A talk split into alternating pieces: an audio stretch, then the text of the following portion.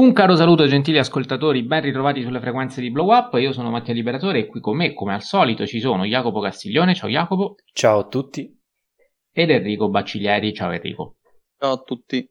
Quella di oggi è la puntata numero 78 e eh, ve l'abbiamo anticipato in tutte le salse negli ultimi appuntamenti, ma sarà l'ultima di questa stagione, quindi non, non per sempre a settembre torneremo più forti che mai, forse anche un po' prima, boh, non lo so, vediamo, non, non facciamo promesse che poi magari non siamo in grado di mantenere.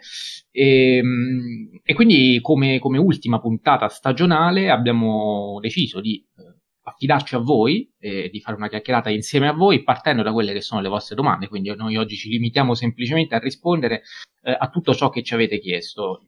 All'inizio, onestamente, avevo soprattutto io, qualche perplessità dicendo ma chissà magari i nostri ascoltatori... Io invece so. no non avevo dubbi. Enrico, Enrico e anche Jacopo, devo dire, onore del vero, tutti e due molto, molto tranquilli, eh, si fidavano di voi, erano certi sarebbero arrivati belle domande. Io ho detto, non lo so, magari ci danno buca e quindi non sappiamo di che parlare, la puntata tiene di 10 minuti. Invece le domande sono tante e quindi siamo appunto molto, molto contenti e speriamo appunto possiamo anche trovare Possiate anche trovare eh, stimolanti discorsi che eventualmente verranno fuori, non sappiamo se ne verranno fuori, ma siamo certi di sì perché alcune sono veramente bellissime. E, ehm, e quindi direi proprio che per iniziare, eh, intanto Jacopo vorrebbe portarmi più sulla chat. Ah, no, non è vero perché non la comanda lui. Scusate, ma ci siamo appuntati tutto su, sullo schermo e io sono molto boomer e quindi non riesco a leggerlo. E, ehm, è una sorta di, di, appunto, di scaletta con tutte le vostre domande. E dicevo, eh, per iniziare c'è una domanda di Roberta Martinelli che ci scrive e ci dice: Ciao, visto che vi ho scoperti da poco, vorrei che, racconta- che ci raccontaste un po' di voi. Ehm, e che è una domanda effettivamente che mh, ci sta, nel senso che sono tanti gli ascoltatori che magari non sono partiti dall'inizio e quindi sicuramente durante l'estate avranno modo di recuperare le puntate più vecchie, almeno questo è l'auspicio, però ogni tanto fa anche bene eh, magari raccontare a quei pochi che non avessero ascoltato la prima puntata eh, da dove, come ci siamo incontrati, da dove nasciamo e quant'altro. E cosa che magari, non lo so, farei dire un pochino ad Enrico, visto che ho già parlato tanto e sono molto stanco questa sera. Vai Enrico. Vabbè, noi ci siamo conosciuti scrivendo, cioè meglio, loro due scrivevano in una testata e io facevo già parte della, della testata e, e, e, niente, ci siamo conosciuti, eh, veniamo da eh, tre città completamente differenti, questo se ascoltate il podcast lo sapete. Eh, io ovviamente io sono, sono, quello meno esatto. cinefilo perché sono di Pescara. esatto, io sono di Bologna e Buon Jacopo è della capitale, quindi eh, Roma con tutta la sua cinefilia eh, incredibile. E niente, ci siamo, ehm, abbiamo deciso di aprire questo, questo, podcast e abbiamo anche dato un nome abbastanza importante, e questo lo faccio dire invece a buon Jacopo. Ma sì, eh, in realtà l'idea iniziale era quella, se non sbaglio, di chiamarlo Fidelio. Eh, poi però... Grande, parola d'ordine di Asio Chat ovviamente. Esattamente, esattamente. E poi però, riflettendoci su, eh, probabilmente Enrico... Uh, sì, sì, ero io. Esatto, propose Blow Up. E Mattia non aveva ancora visto il film. Che ho recuperato per l'occasione. Esatto, e ci è piaciuto immediatamente. Siamo partiti. Antonioni è un regista che, che piace a tutte e tre, a differenza di Gabriele Niola, ospite due puntate fa. e, e quindi nulla, siamo partiti e fortunatamente il progetto è andato bene, sta andando bene e a settembre ci saranno delle novità, nuovi ospiti, cose interessanti. Sì, diciamo anche che eh, vabbè, partiamo anche da studi diversi, io, eh, studi giuridici, Jacopo eh, ingegneristici, il buon Enrico invece è l'unico che eh, è addentro alle questioni più eh, cinefile, dal momento che insomma, io e Jacopo siamo già laureati ed Enrico sta arrivando anche lui. E, ehm, Ovviamente i tempi di laurea dipendono sia dal percorso di studi sia dall'età anagrafica che è leggermente diversa per quanto siamo più o meno. Oddio, voi due siete coetanei peraltro, vabbè. E... Io però ho fatto un anno, ho buttato un anno di ingegneria pure io, quindi per quello che sono quindi, in ritardo di un anno. Quindi tu hai, hai fatto quello che Jacopo avrebbe voluto fare, ma non ha avuto il coraggio di fare. E... Ha fatto bene, ha fatto bene, lui almeno ha, ha già il lavoro. Quindi. Va bene, e quindi direi che possiamo smettere anche questa sorta di presentazione da uh, circolo alcolisti anonimi e cominciare ad addentrarci, a, a, comunque ringraziando ovviamente Roberta per averci dato questo spunto e per aver ricordato un pochino quali sono state le nostre origini. Diciamo anche che non ci siamo mai incontrati tutti e tre di persona, ecco questa è una cosa molto curiosa che forse i nostri ascoltatori non sanno. Io e Jacopo ci siamo incontrati una volta a Roma, eh, e forse Jacopo ti dico adesso in diretta che presto tornerò per un nuovo concorso, e quindi forse magari ci ribecchiamo, non lo so eh, visto che appunto ci siamo visti eh, sempre per un mio concorso. E, ed Enrico prima o poi, non lo so, eh, lo facciamo muovere da Bologna perché è difficile arrivare dove sta lui. Detto questo, vabbè, ehm, direi appunto di cominciare anche con domande un pochino più specifiche e cinefile, partendo da uh, Alessandro Ritrovato che salutiamo e ci chiede uh, qual è fino adesso il miglior film del 2022. Ora, qui 2022 noi diamo per scontato uscito presumo. Uscite no, italiane. Uscite italiane. E, ehm, e, accorperei questa domanda con eh, una delle domande che ci fa Alessandro Catana eh, di Face Cinema, che salutiamo anche lui, che ci chiede invece qual è il film più brutto dell'anno fino ad adesso. E, ehm, e l'accorpiamo anche alle domande di Ricottafavi e di Tommaso Clementi, i quali ci hanno chiesto entrambi qual è il film più atteso dell'anno. E um, in particolare... no, forse era Cricotta Favi, esatto. proprio lui, ci, ci, chiede perché proprio Shulan River, uh, film di Usia Osien, che evidentemente è quello più atteso da lui. Detto questo, cominciamo. Uh, quindi partendo da questo 2022 e chiedendo a Enrico il suo film migliore, il suo film più brutto e il suo film più atteso. Il film più bello per ora è Licoris Pizza e come ho già detto a Jacopo in privato Ovviamente io non metto in considerazione Bellocchio, perché Bellocchio è una serie, quindi non è un film. Uh, poi film più brutti io non li vedo i film brutti, siccome quest'anno ho pochissimo tempo, se- iper seleziono e film brutti ne ho visti veramente pochi. E quello che mi è piaciuto meno, o meglio ha deluso più le mie aspettative, è stato Doctor Strange 2. E, e poi il film più atteso è senza ombra di dubbio, con netto distacco da tutto il resto, Avatar 2. Attenzione, vediamo se Jacopo dà risposte diverse. Sul miglior film del 2022 purtroppo no, e credo sarà anche la tua risposta, cioè Ligoris sì, Pizza. Sì, però io per variare dico il secondo. Bravo. E Ligoris Pizza per me, di, di Paul Thomas Anderson. Film più brutto che ho annunciato in realtà già nel, um, nella puntata delle nuove uscite è stato, a mio malgrado, Jurassic World 3, eh, che non avrei visto uh, se non fossi stato in delle condizioni non lo so, strane. Comunque, quindi quello. E invece il film più atteso, probabilmente, visto anche il teaser che è uscito recentemente, vi dico Blonde di Andrew Dominic. Mm, interessante. Ehm, allora, io invece sarò un pochino boh, per, per, variare, perché tendenzialmente sul miglior film siamo tutti e tre d'accordo con Licoris Pizza. Ehm, voglio dire Spencer per distinguermi, ma eh, ci potrebbe stare anche Nightmare Alley che eh, anche Nightmare Alley. sono stati veramente due, due, film rivelatori per me che non mi aspettavo.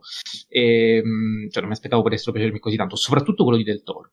E, ehm, sul film più brutto devo forse essere d'accordo con... Uh... No, in realtà ne ho visto uno ancora più brutto di Jurassic World uh, e si chiama The Last Journey, l'ultimo viaggio, un film di un tale Romain Quiro Uh, un film veramente orribile, ragazzi. È una specie di fantascienza distopica. Ma è, è, fidatevi, è più brutto di Jurassic World. Quindi, Jacopo uh, può stare tranquillo.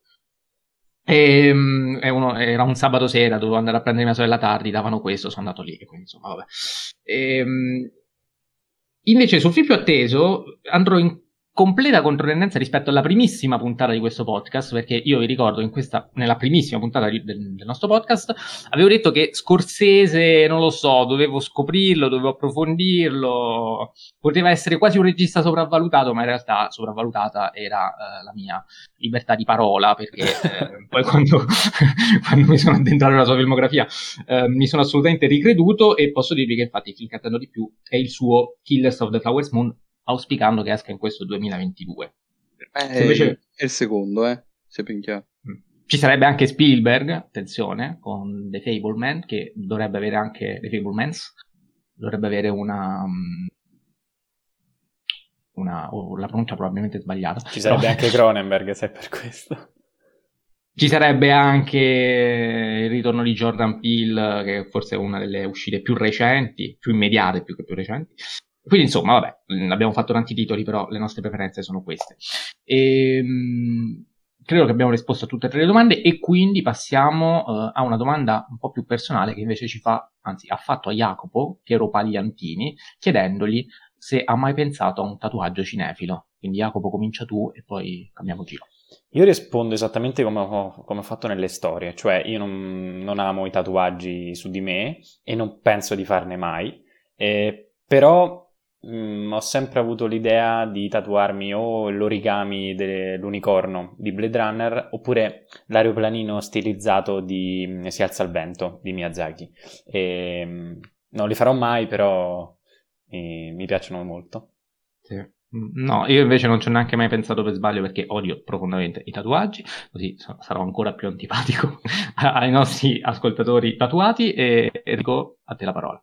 Io non, non ho tatuaggi, eh, ci ho pensato di farmeli e però uno di quelli che ho pensato di farmi è anch'io. Si alza il vento ma non l'aeroplanino ma la famosa poesia eh, francese. E ovviamente tatuarmela in francese se dovessi. Ehm, che è appunto eh, si alza il vento bisogna tentare di vivere. Non lo dico in francese perché non so francese però vabbè, sarebbe un tatuaggio, quindi non dovresti pronunciarlo. Eh, Sabri Masce, saluto anche Sabrina, ci scrive, anzi ci chiede qual è il film, questa è una domanda molto interessante, in cui ci piacerebbe vivere. Eh, Jacopo, sono curioso. Allora, io ho riflettuto molto questa, per questa domanda e ho pensato che una risposta banale eh, sul magari su, con... Eh, pensando a un mondo in cui si vive molto bene, in cui è, non, non, non mi convinceva. No, no, certo. E quindi devo scegliere qualcosa che non proverò mai nella vita. E quindi ho pensato immediatamente al cinema d'animazione. E quindi ti dico La città incantata. Eh, questa è una bellissima risposta, effettivamente. Bello, bello, bello. Eh, sapevo che arrivava. Anche, anche i, i, vivere in un, in, un, in un anime sarebbe sì. un'altra prospettiva. Interessante, Enrico. Allora, io sono per la stessa linea di, di Jacopo, quindi vivrei in un mondo che eh, non è bello da vivere. Eh, però eh, io, personalmente, ho un grande amore, fascino per uh, le storie post-apocalittiche, infatti, piccola parentesi videoludica, una delle mie saghe preferite è Fallout. Ah, pensavo a Hunger Games. Eh, no, no, no. e, e il, uh, il, film in cui mi piacerebbe vivere è Mad Max Fury Road. Aia. Co- complimenti per il coraggio. sì, sì, sì, no, è chiaro, eh, ripeto, non per risorse di vita, non per vivere decentemente, è proprio perché eh, mi piace quell'ambientazione lì e eh, niente, l'ambientazione, basta. sì, è bello ma non ci vivrei il classico film di...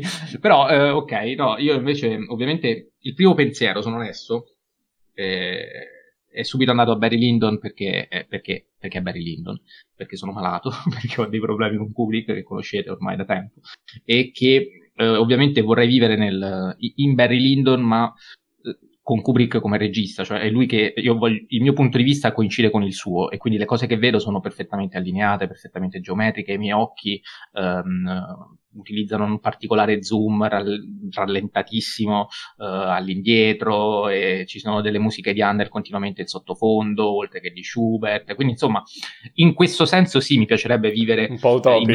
Eh, ecco, ma non sarebbe vivere, sarebbe semplicemente guardarlo, quindi la risposta in realtà uh, sarebbe Uh, evasa. Uh, quindi, uh, guardandomi, oltre che 2001, questo sì, eh beh, 2001, sbarcare su Giove in quel modo, vivere in prima persona quel tipo di esperienza che noi abbiamo. Però, però camminare a due passi all'ora, no, grazie. Eh, vabbè, e, e, comunque sono tutte cose che sono dovute al fatto che questi sono film che ho visto di più nella vita, quindi il primo pensiero va sempre lì. Um, cercando invece di essere più originali e sinceri, eh, do una risposta molto infantile, ma anche molto vera, dicendo Harry Potter perché... Beh, sì, ci sta. perché ogni volta è l'unico motivo per cui lo vedo, probabilmente, cioè è, è quello di, di, stare lì perché vorrei esserci anch'io, vorrei anch'io avere una bacchetta, vorrei anch'io andare a scuola e fare quelle lezioni e credo che sia il sogno di ogni Potterhead, di, ogni, di ognuno che abbia letto i libri, li abbia apprezzati e, e guarda i film per questo. E, ehm, detto questo, sperando di aver dato risposte eh, soddisfacenti, ci arriva una domanda molto particolare da parte di Elena, eh, che io non mi aspettavo, però ci chiede qual è il nostro, pre- il, il nostro personaggio di film, ovviamente preferito. È una domanda assurda perché, insomma, tra tutti i personaggi di film cacciare un nome, non lo so, penso sia impossibile. Però noi ci proviamo e cominciamo sempre da Jacopo. E ci ho pensato poco prima della puntata e non mi viene in mente altro, quindi dirò questo, che è il primo che, che mi è saltato in testa, è Michael Corleone nella trilogia del Padrino, interpretato da, da Al Pacino, ovviamente. Mm. Mi... non lo so, mi... È, Onesto. È, è tanto qua un nome bisogna fare. Sì, sì, sì, infatti non, non ci sono risposte giuste, sbagliate, semplicemente. Enrico invece? Io ho un fascino per i personaggi femminili e praticamente per ogni film preferito ho anche un personaggio preferito, quindi la domanda è una dei, dei tanti. Ne dico quindi uno dei tanti ed è anche della mia attrice preferita, quindi Valentina della notte, interpretata da Monica Vitti. Mm, attenzione. Eh, io, io sono, sono, in seria difficoltà. Eh, il primo nome che mi è venuto in mente ovviamente è quello di Alex Delarge. Eh, quindi... Era uno dei miei, infatti devo fare necessariamente questo nome. Però, anche qui, se vogliamo essere più originali, non mi si leva dalla mente, parlando di film più recenti, um, l'Anton Kigur di Aver Bardem, che è forse uno dei villain più, bello, bello. più riusciti degli ultimi anni. Ovviamente sto parlando del villain di Non è un paese per vecchi dei Cohen. E, e il fatto che comunque tra tutti i possibili personaggi mi, mi entri in testa lui, eh, non lo so, mi sembrava giusto condividerlo e, e farvelo presente. Detto questo, ci scrive anche S.K. alias Autumn Freedom che ci chiede invece quali sono le nostre lacune più grandi e una prima lacuna nostra di tutte e tre, la dico io, è fuori orario, visto che, perché dico fuori orario di Martin Scorsese, perché c'è Federico Imola che ci ha chiesto un parere su questo film e noi non glielo possiamo dare, quindi cominciamo col eh, mettere le mani avanti, eh, chiedere scusa, ma insomma, tra le nostre grandi lacune c'è sicuramente questo titolo. Eh, a parte fuori orario, invece chiedo a Jacopo e Enrico quali sono le loro più grandi lacune. Jacopo. Ma tantissime. Ehm, forse un cinema che spesso mi viene consigliato, ma non, in cui ancora non mi sono addentrato, è tutto il cinema francese anni 20, 30 e 40, che non ne ho la più pallida idea praticamente. E vorrò, cioè, approfondirò presto, però finora è un buio. Enrico? Io ne ho tante, eh, pure io. Eh, le due più grandi che ho credo siano il cinema muto in generale, eh, di qualsiasi parte eh, del mondo e in particolare eh, invece per quanto riguarda le nazioni con il cinema cinese. Eh sì, eh, vabbè, io eh, aggiungo tra le mie lacune le vostre, giusto per, per non farci mancare nulla, ma um, e, e, speriamo che insomma siamo sicuri, anzi che uh, nel corso di questo podcast arriveremo piano piano a colmarle, non tutte perché è possibile, però eh, se pensiamo alle lacune che avevamo due anni fa, secondo me insomma non sono drasticamente ridotte, però piano piano abbiamo iniziato a ridurle, almeno per quanto mi riguarda, ma credo di parlare anche a vostro nome, visto che quando scegliamo le puntate scegliamo anche in base, eh, cioè le scegliamo in base anche a quelli che sono i registi, i film che vogliamo vedere, che vogliamo scoprire, che quindi grazie a questo podcast abbiamo la possibilità di eh, appunto scoprire. E sicuramente non posso non fare il nome, eh, oltre che di Chiarostami, che poi insomma anche qui c'è stata una domanda su cui invece Jacopo risponderà in modo più eh, preciso, quello di Tarkovsky che è uno dei grandissimi maestri, registi che senti nominare dappertutto. Film, dai. Ha fatto vedi, eh, lo so, lo so, però no, beh, il fatto che non sono riuscito a recuperarlo, ovviamente sarei falsissimo a dire che è una questione di tempo, però è, è una questione più di approccio, cioè ho, ho, il terrore sia uno di quei registi che possa non far per me e quindi non lo so. No, no, che... fa per te, solo che ci vogliono, ci vuole, devi essere libero con la mente per vedere Tarkovsky. Vabbè, altrimenti poi. ciao prima o poi lo mettiamo, lo mettiamo al podcast e mi sparo sette film in una settimana, no vabbè, ovviamente sarebbe, spari, sarebbe proprio uno spararsi, esatto. Ehm, però vabbè, un nome andava fatto e io ho fatto questo. Uh, ci scrive anche Daniel Nasetti che ci chiede, eh, questa è una domanda che Daniel non volermene, però per me non ha senso, però la devo fare. Avete mai dei periodi in cui vorreste guardare film ma allo stesso tempo non ne avete voglia? Eh, allora, o la domanda è mal posta perché se un film lo vogliamo guardare ma poi non ne abbiamo voglia, cioè, c'è un problema, vuol dire che non lo vogliamo guardare, cioè, mi sembra tautologico. Io credo di aver capito cosa intendi. Io anche. E allora sono scemo io. Eh, eh, no, io eh, in particolare penso di aver capito perché quest'anno eh, cioè, questo periodo qui è, è, costante, cioè dall'inizio dell'anno che sono messo in questa situazione.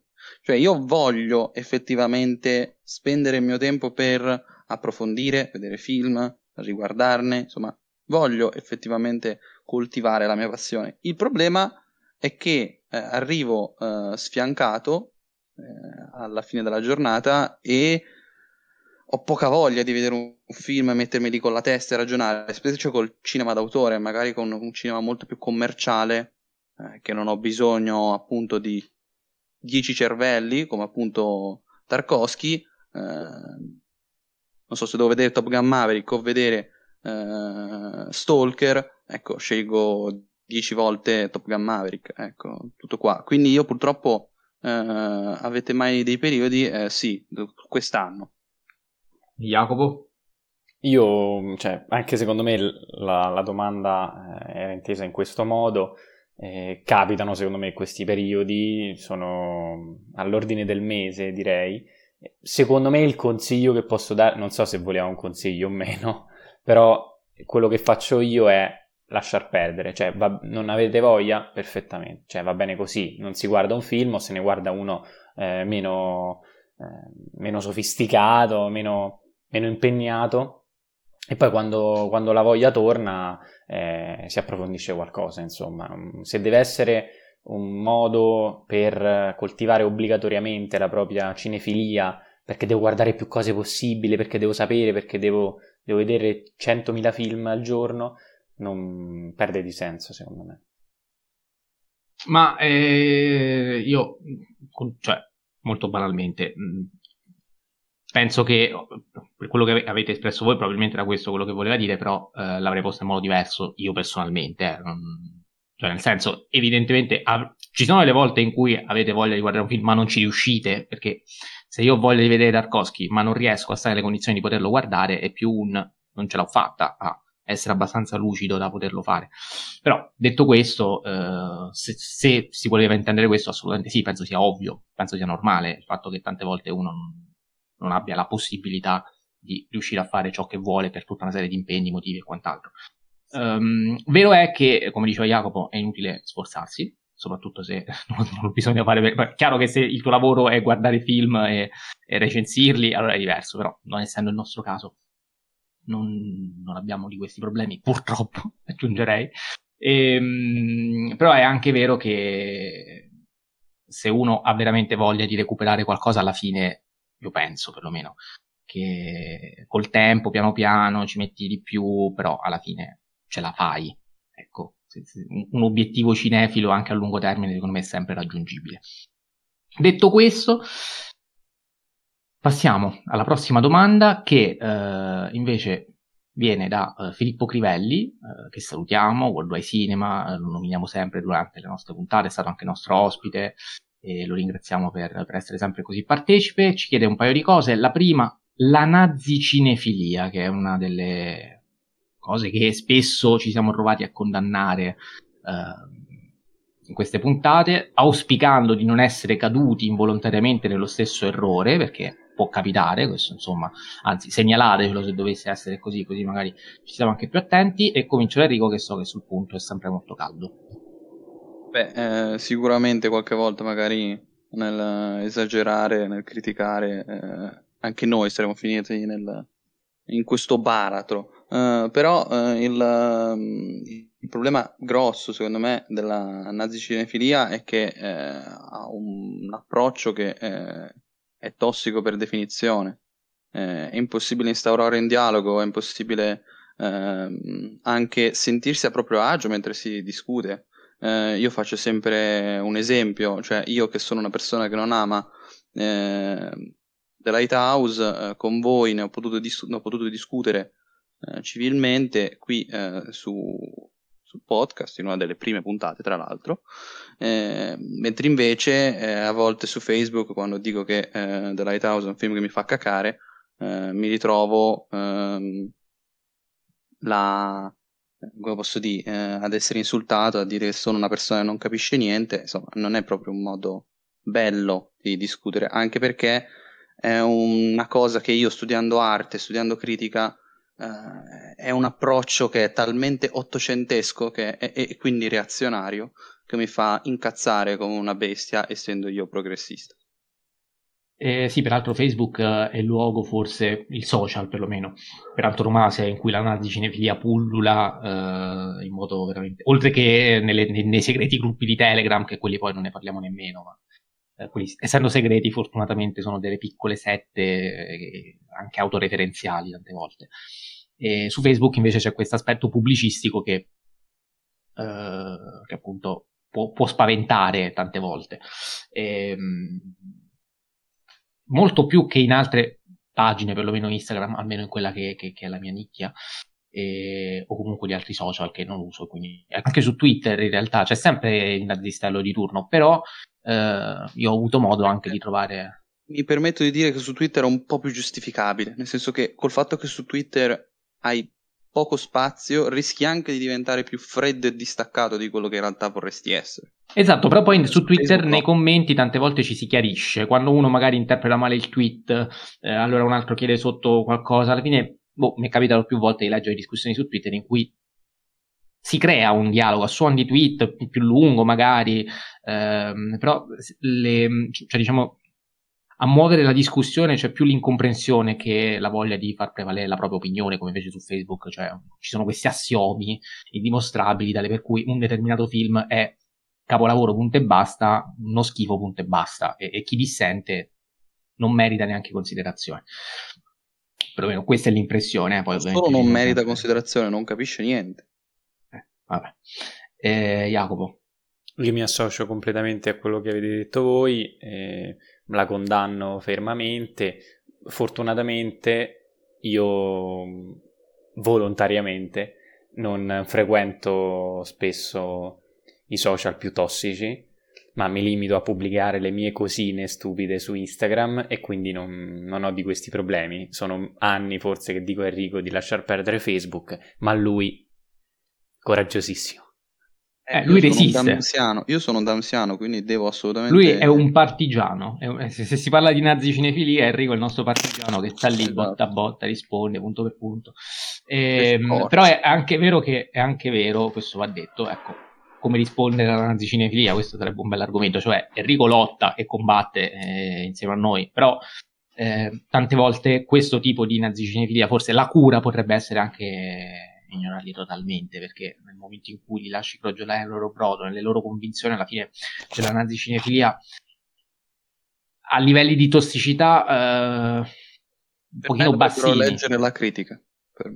Sì, però sono, cioè, è, è, un danno che fanno a loro stessi più che agli altri, perché alla fine la persona che viene colpita da questi attacchi a un certo punto se ne fa una ragione e va, va altrove, insomma, trova altri, altri interlocutori Um, il nazi cinefilo invece rimane appunto fermo sulle sue convinzioni e resta anche isolato in tal senso, non cresce, non matura, non sviluppa, non regredisce a livello anche di... non torna indietro, non torna...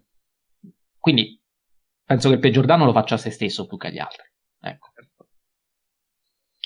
E sempre World Wide Cinema ci chiede un'opinione su Federico Frusciante. Si chiama Federico Frusciante? Sì, sì, sì. Ok, scusate, ma ecco, io dico subito che non posso avere un'opinione al riguardo perché non, non è un, una persona che, eh, che, ho ascoltato per più di tre minuti, eh, avendolo sentito tante volte nominare in vari dibattiti, eccetera. Sono andato sul suo canale, ho ascoltato qualcosina, però è una persona che mi infastidisce a pe- cioè, non lo so, non, non, sono entrato in sintonia, già solo il modo in come parla mi dà fastidio e quindi Sempre per questo... sei classista.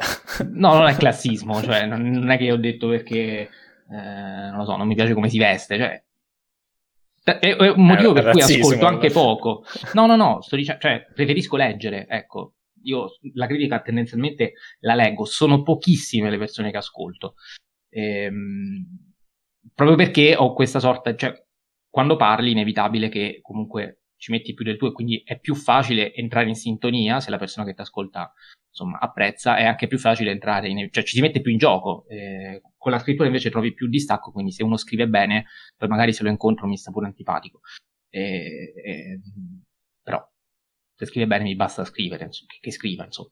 Vabbè detto questo eh, Federico Frusciante non è una persona che seguo quindi ho già detto troppo. Chiedo invece a chi qualcosa più di me sa cosa pensa al riguardo partendo da Enrico io credo che dei tre so quello che lo conosce meglio. Credo. Ah, scusami so. Enrico, eh, io mh, mm, penso che sì. Con quello che ho detto non voglio sminuire le sue conoscenze cinematografiche, ci tengo a dire, mh, mm, è un giudizio assolutamente soggettivo, personale, cioè non lo ascolto perché non mi piace come parla, appunto, non perché quello che dice per me è sbagliato, perché ripeto, non so quello che dice. Ecco, ci tenevo a precisare. Enrico. Allora, io ripeto, dovrei essere quello che lo conosce meglio, mm, più di, di Jacopo. Sicuramente. Eh, io, se mi avessero fatto questa domanda qualche anno fa, sarei stato molto entusiasta. Io ne ho parlato con Filippo tante volte e, e entrambi siamo più o meno, abbiamo fatto lo stesso identico percorso. Cioè, abbiamo, diciamo, avuto come, come posso dire, mh, mm, apripista eh, frusciante a un certo tipo di dibattito, un certo tipo di analisi, anche perché secondo me, e qui lo dico uh, ai fan di, di Frusciante, secondo me Frusciante è calato parecchio a livello qualitativo e analitico nei suoi video. Qualche anno fa analizzava molto di più, eh, soprattutto nei video delle monografie, lo si nota. Eh, eh, guardate due monografie neanche troppo distanti tra loro. Guardate quella di Paul Thomas Anderson, che dovrebbe essere datata agosto 2018 o agosto 2019. Mi ricordo che era estate. Eh, non avevo ancora visto nessun film di Anderson, tra l'altro. Mamma mia. Eh, all'epoca. E, e, e, guardate come analizza i film. Eh, diciamo, da una grande infarinatura della filmografia. Ovviamente eh, all'epoca eh, non c'era ancora Licorice Spizza, quindi si fermava al filo nascosto. E, e guardate invece la, la, monografia di un autore gigantesco come Francis Ford Coppola e guardate cosa dice di, eh, eh, del padrino. Sul padrino si potrebbe dire tanto. E la cosa che si limita a dire per 12 minuti, ripetendosi almeno 4-5 volte, è che gli attori sono bravi, che la fotografia è, è bella, che la regia è tanta roba e, che gli attori sono dei mostri. Eh, non ho bisogno di, di, Federico Frusciante per sentire queste cose in merito a, eh, a un film come Il Padrino. Eh, quindi io penso che Frusciante negli ultimi anni si sia un po' anche bollito con eh, le solite critiche che fa eh, e ripete a modi di disco rotto in merito a eh, Netflix e la Marvel e penso che dovrebbe tornare a fare quello che faceva prima, che era un'ottima infarinatura di base perché lui ha una cultura eh, ampia a livello proprio strettamente cinematografico, cioè lui ha visto tantissimi film eh, nella sua vita ed è riuscito a, a, spaziare davvero tantissimo, lui non ha lacune al contrario nostro. Eh, e penso che sia un, un'occasione sprecata che eh, perda secondo me troppo tempo a criticare appunto sempre quelle cose, anche perché io non, non, non so cosa ci trovino i fan nel sentire a ripetizione che Netflix è una merda e che la Marvel è una merda. Cioè, nel senso, eh, andiamo oltre, ecco, abbiamo capito che non, non, non, ti piacciono, possiamo passare oltre, possiamo sentire altro, possiamo sentire Federico cosa ne pensa di questo film eh, e purtroppo non, non, mi entusiasma più, ecco. Jacopo. Aggiungo qualche cosa. Eh, io su YouTube ascolto anch'io, ascolto e guardo pochissimo ormai, eh, salvo poche eccezioni come Mattia, penso a Menarini per esempio. penso ad Adriano. O Adriano, esattamente, forse gli unici. Non a caso li abbiamo pure invitati. Invitati qui sul podcast, certo. Io penso anche da Lo, però io, io lo, lo, vedo e lo sento direttamente su, su Taste, quindi YouTube suo non lo frequento. Io sul podcast di Bad Taste. Per esempio, per esempio. E e, video su YouTube, solo audio, più comodi. E ehm, quindi su Frusciante aggiungo una, co- una cosa, ehm, anche io da quando ero più giovane lo apprezzavo, ora davvero non lo seguo più da eh, forse da anni. Scusate, e... Jacopo, ti interrompo, ma è cambiato Frusciante o siete cambiati voi? No, probabilmente siamo cambiati anche noi. Cose. Entrambe le cose. Io non ho iniziato so. a leggere la critica, ho iniziato a studiare perché io mi sono approcciato prima di iniziare il DAMS. Eh, quindi dopo è chiaro che se frequenti professori, frequenti gente che intellettualmente attualmente è elevatissima e che ti propone saggi che ti aprono la mente che ti fanno conoscere e che in pochissime frasi riescono a stimolare un sacco di riflessioni, è ovvio che eh, sentire appunto il montaggio buono in merito a, eh, a, un film non è che mi entusiasmi, ecco. Sono d'accordo, infatti arriva il punto centrale del mio, della mia aggiunta, cioè lui non fa soltanto divulgazione, o ne faceva, ma fa tanto show, tanto intrattenimento. È forse l'unica cosa per cui eh, ancora se mi capita un suo video, eh, magari su un film brutto, che so che è brutto, il, guido, il video lo guardo soltanto per intrattenimento. Quindi, diciamo, si, secondo me si è distaccato da una divulgazione cinematografica, quell'infarinatura, eh, ma anche alcune riflessioni eh, più profonde che citava prima Enrico, ma, mm, e ora, insomma, lo, secondo me eh, ce lo si gode in maniera migliore se lo si prende in quel modo, cioè soltanto intrattenimento e misto appunto a un pochino di informazione sul cinema. Stop. Va bene, vabbè, direi che abbiamo risposto abbondantemente al buon Filippo. Parto invece adesso a leggere le domande di Francesco Dante che ci chiede se da grandi vogliamo lavorare nel cinema e domanda a cui possiamo abbinare anche quella di Cristian D'Avanzo, che salutiamo ovviamente di quarta parete, eh, canale che come sempre, ecco a proposito di eccezioni, eh, su YouTube vi invitiamo, eh, vi invitiamo, a seguire e a leggere sul loro sito, ehm, che anche lui ci chiede, vi vedreste nello svolgere un ruolo all'interno, all'interno di una produzione cinematografica e nella critica? Quindi lavorare nel cinema, nella produzione cinematografica, quindi la domanda è la stessa, e poi nella critica Attenzione però perché le domande sono un pochino diverse, nel senso. Francesco Rante ci chiede se vogliamo, Christian ci chiede se ci vediamo. Quindi la sfumatura è importante, va sottolineata. Eh, Enrico? Io vo- vorrei, come sogno nel cassetto, fare il direttore della fotografia. Però mh, mm, studiando e appassionandomi al mondo della critica, mh, mi stimola molto tutto il, il percorso critico, anche se eh, il percorso critico eh, mi ci vedo male, visto che è un percorso che dà pochi soldi, come ci hanno segnalato Mazzarella, Niola. Eh, Tutti quelli che sono venuti eh, qui no, nel, sul Non mi ricordo se anche altri, ma loro due me li ricordo, quindi cito Mazzarella e Niola. E Jacopo? E mi piacerebbe lavorare nel cinema e mi ci vedrei forse. In che ruolo? Di, lavorare pro- nel cinema. di produttore o cioè la parte più ah, soldi, manageriale cioè. gestionale ovviamente eh, visto che produttore. ci sta ci sta produttore visto che yeah. non ci sono in Italia non hai, non hai vabbè ma non hai, la RAI concorrenza non credo no, e... pure tu muori fame cioè. esatto. per un film non va nessuno che ti rimborsa cioè. Per, nella critica no, non, non, mi vedo assolutamente, mi fa piacere fare il podcast, magari scrivere anche ogni tanto, però non, non, non, non credo di essere all'altezza e non, non mi piace nemmeno. Rispondo anch'io dicendo che eh, io in realtà non voglio lavorare nel cinema, non, non, non, è una cosa che cui ho mai ambito in nessun tipo di, di veste. Um, e, e, non credo minimamente di averne le capacità. E, ma non vorrei neanche averle perché a me non, non ho mai voluto fare un film.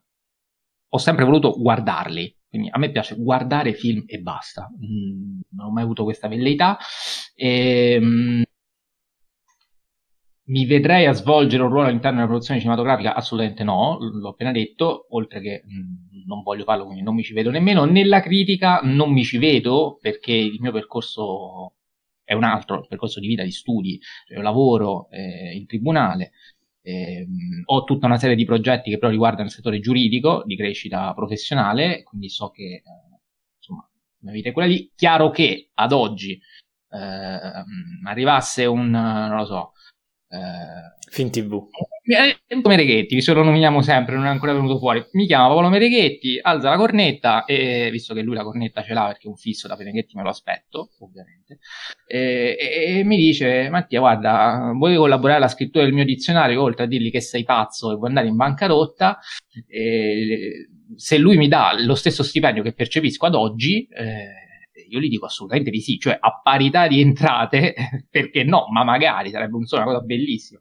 Um, non per chi ovviamente dovesse imbattersi nel dizionario Mereghetti, però è chiaro che eh, neanche il buon Paolo Mereghetti immagino arriverebbe a darmi quel tipo di solidità che il tipo di carriera che sto intraprendendo già ad oggi comincia a darmi, quindi eh, è una cosa che al di là dell'impossibilità eh, concreta anche dovesse accadere, cioè del fatto che un critico ti cerca e ti vuole inserire nell'ambiente, che è una cosa che normalmente se non combatti tu, se non lotti, non sgomiti, non fai la cavetta, non ci arrivi. Quindi, ma dovesse anche calarti dal cielo, è difficile per i motivi che diceva prima Enrico, e ci riportiamo alle parole di Mazzarella e compagnia, che le condizioni ti consentano anche di poterlo fare con soddisfazione, perché insomma, scrivere le recensioni a 50 centesimi l'una, no, cioè, nel senso, lo faccio a gratis, preferisco quando voglio io, così che voglio io, e mi diverto in questo modo qua. Eh.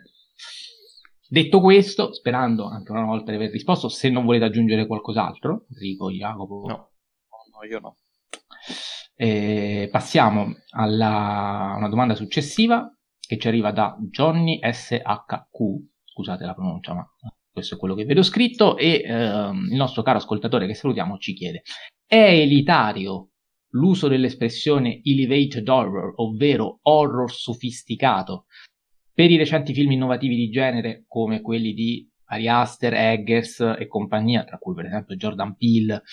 Eh, vi ricordo che abbiamo dedicato due puntate a quella che abbiamo definito New Wave orrorifica, eh, prima puntata quella appunto i film di Aster, Eggers prima di The Northman e Peele, e poi la seconda in cui invece abbiamo analizzato due film un pochino più risalenti, eh, ovvero It Follows, Babadook e...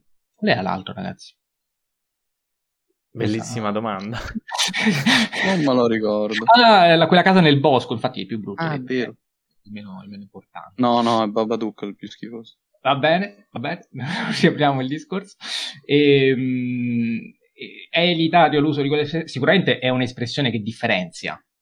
Elitaria, forse in senso stretto, probabilmente sì, però se per elitario intendiamo l'accezione negativa, eh, che tante volte sta ad indicare anche eh, ingiustificato, ecco, questo non lo penso. Probabilmente per uh, Babadook e quella casa nel bosco, forse sì. Per gli altri, compreso It Follows, uh, penso proprio di no, perché effettivamente c'è qualcosa di diverso, c'è un voler dire qualcosina in più e c'è la buona riuscita nel dire qualcosina in più, l'arrivare in un modo diverso, un più sofisticato e quindi, insomma, l'abbiamo detto anche in quella puntata, l'abbiamo fatta noi stessa, noi stessi, scusate, questa sorta di diversificazione un pochino elitaria, um, con tu fermo restando tutte le differenze del caso, perché ad esempio Enrico ti dice che The Lighthouse è un film orribile, quindi lascio a lui la parola. No, io a proposito di The Lighthouse ne parlavo anche prima con, con Jacopo. Eh, cioè, mh, faccio fatica a chiamarlo elevated non tanto perché non piace a me, vai laggiù a demolire Enrico, non perdi no, occasione. No, calmo, eh, non intendo dire che mi, mi, mi, fa schifo e quindi no, non accetto alcun tipo di elogio. Mi fa strano però dire sofisticato a un film che è evidente che cita eh, ovunque da horror predecessori e quindi dal, dal, dall'espressionismo, da Shining, cioè mi viene dubbio, no? E dico, eh, sì, è sofisticato, ma è sofisticato perché cita horror sofisticati antecedenti. Invece, al contrario, The Witch, che è sicuramente più originale, anche se pure lì ci sono delle citazioni, quello già lo comprendo di più. Mm, e allo stesso tempo no, forse non direi nemmeno sofisticato per Midsommar, che è il mio preferito. quindi a maggior ragione, cioè mm, non uh, fatico veramente a comprendere questo discorso. Poi so che questa è una perifrasi utilizzata dalla critica statunitense, che sapete che io con la critica statunitense non è che ho un rapporto rose e fiori, però uh, boh, mi, mi, lascia seri dubbi. La penso come l'editoriale di Pier Maria Bocchi uscito di recente su Print TV. Mm, interessante. Uh, Jacopo, non rispondere nel merito Enrico perché qui veramente rimandiamo i nostri ascoltatori indietro nel tempo. perché c'è stata una discussione, forse una delle più accese nella storia di questo podcast, tra me, Jacopo versus Enrico riguardo questo film, quindi non rispondiamo nel merito, il discorso anche altri registi citano, eccetera. Dovremmo eccetera. fare una classifica delle migliori discussioni del podcast. Lo facciamo fare eh, Io ho post. parlato anche di Midsommar, eh, che è il mio preferito, faccio presente questa cosa. Bravo, bravo. Eh, Quindi... no, secondo me no, Elitario eh, non se per sé non è un'accezione negativa, eh, lo diventa quando il contesto eh, di, un, di, una frase, appunto, detta da un determinato tipo di cinefilo, lo fa diventare elitario. E, ehm, che significa che sostanzialmente sono molto più d'accordo con Mattia, e tuttavia è vero che eh, c'è una parte di cinefilia che, proprio amando questo tipo di film, è vero, diversi, più che, so, più, che più sofisticati, ehm, li tende appunto a, ad elevare per elevare anche la propria, la propria conoscenza cinefila. Fatto sta che sia questi sia quelli non considerati sofisticati, se sono bei film, poco importa per quanto mi riguarda. Tutto qui. Certo, va anche detto che eh, elevarsi da un genere così disastrato come quello rotifico non è che poi ci, cioè, per carità, ci sono riusciti, ci stanno riuscendo, li assistiamo, li, li seguiamo, li guardiamo. Infatti, Infatti The Lighthouse secondo me è il successo che ha perché l'horror è un genere che fa cacare. Ecco. no, però va di, The Lighthouse mi sembra un quarto potere, mi sembra normale come cosa. Lo abbiamo detto, adesso non mi ricordo in quale delle due puntate, però sicuramente il fatto che il termine di paragone sono film veramente orribili che campano di jumpscare uh, imbarazzanti e basta, senza una storia, dialoghi copia incollati, scritti coi piedi, e, insomma, quando, cioè, diciamo, è più semplice emergere in questo tipo di, um, di contesto. Uh, fermo restando, tu, fermi restando tutti i meriti che abbiamo riconosciuto a questi tre registi, misura minore, maggiore, in base ai nostri gusti, preferenze e quant'altro. Ci chiedono, Lorenzo Casvarra ci chiede uh, qual è l'attuale stato di salute del cinema italiano, queste sono le domande che facciamo spesso ai nostri ospiti e stavolta rispondiamo noi, Enrico. Non voglio fare una battuta che possa risultare offensiva, quindi se qualcuno si sente offeso mi dispiace, chiedo scusa preventivamente. Penso che sia un vecchietto di 80 anni che deve andare una volta al mese a fare la flip. Nazi cinefilo? senza no, offesa, no. ma offendi sempre per citare Top Gun Maverick. No, è che nel senso, cioè, penso proprio che sia messo appunto effettivamente male fisicamente, che però, grazie a degli aiuti, grazie a dei contributi anche economici, le flebo, uh, e degli autori. In piedi. E anche degli, sì, ovvio, eh, e riesce a stare in piedi, però, ripeto, non è un giovincello, ecco, questo dico. No, che, che, che, si poggi, cioè, allora, quando uno dice cinema italiano, non pensa al cinema italiano contemporaneo. Credo. Ah no, eh, certo. Cioè, se pensi al più grande cinema italiano, cioè, gli americani ci, ci, invidiavano i nostri anni 60 per un motivo.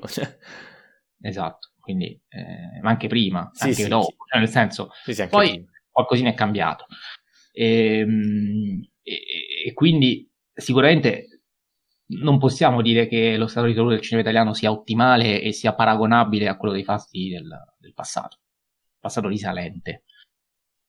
Tuttavia, eh, è anche vero che quando guardiamo i lavi di Donatello troviamo ultimamente soprattutto sempre qualcosa di molto interessante. So già che Enrico sta per dire, è vero, ma se pensiamo ai 600 film all'anno che vengono prodotti, non so, Bravo, detto, mi conosci molto bene.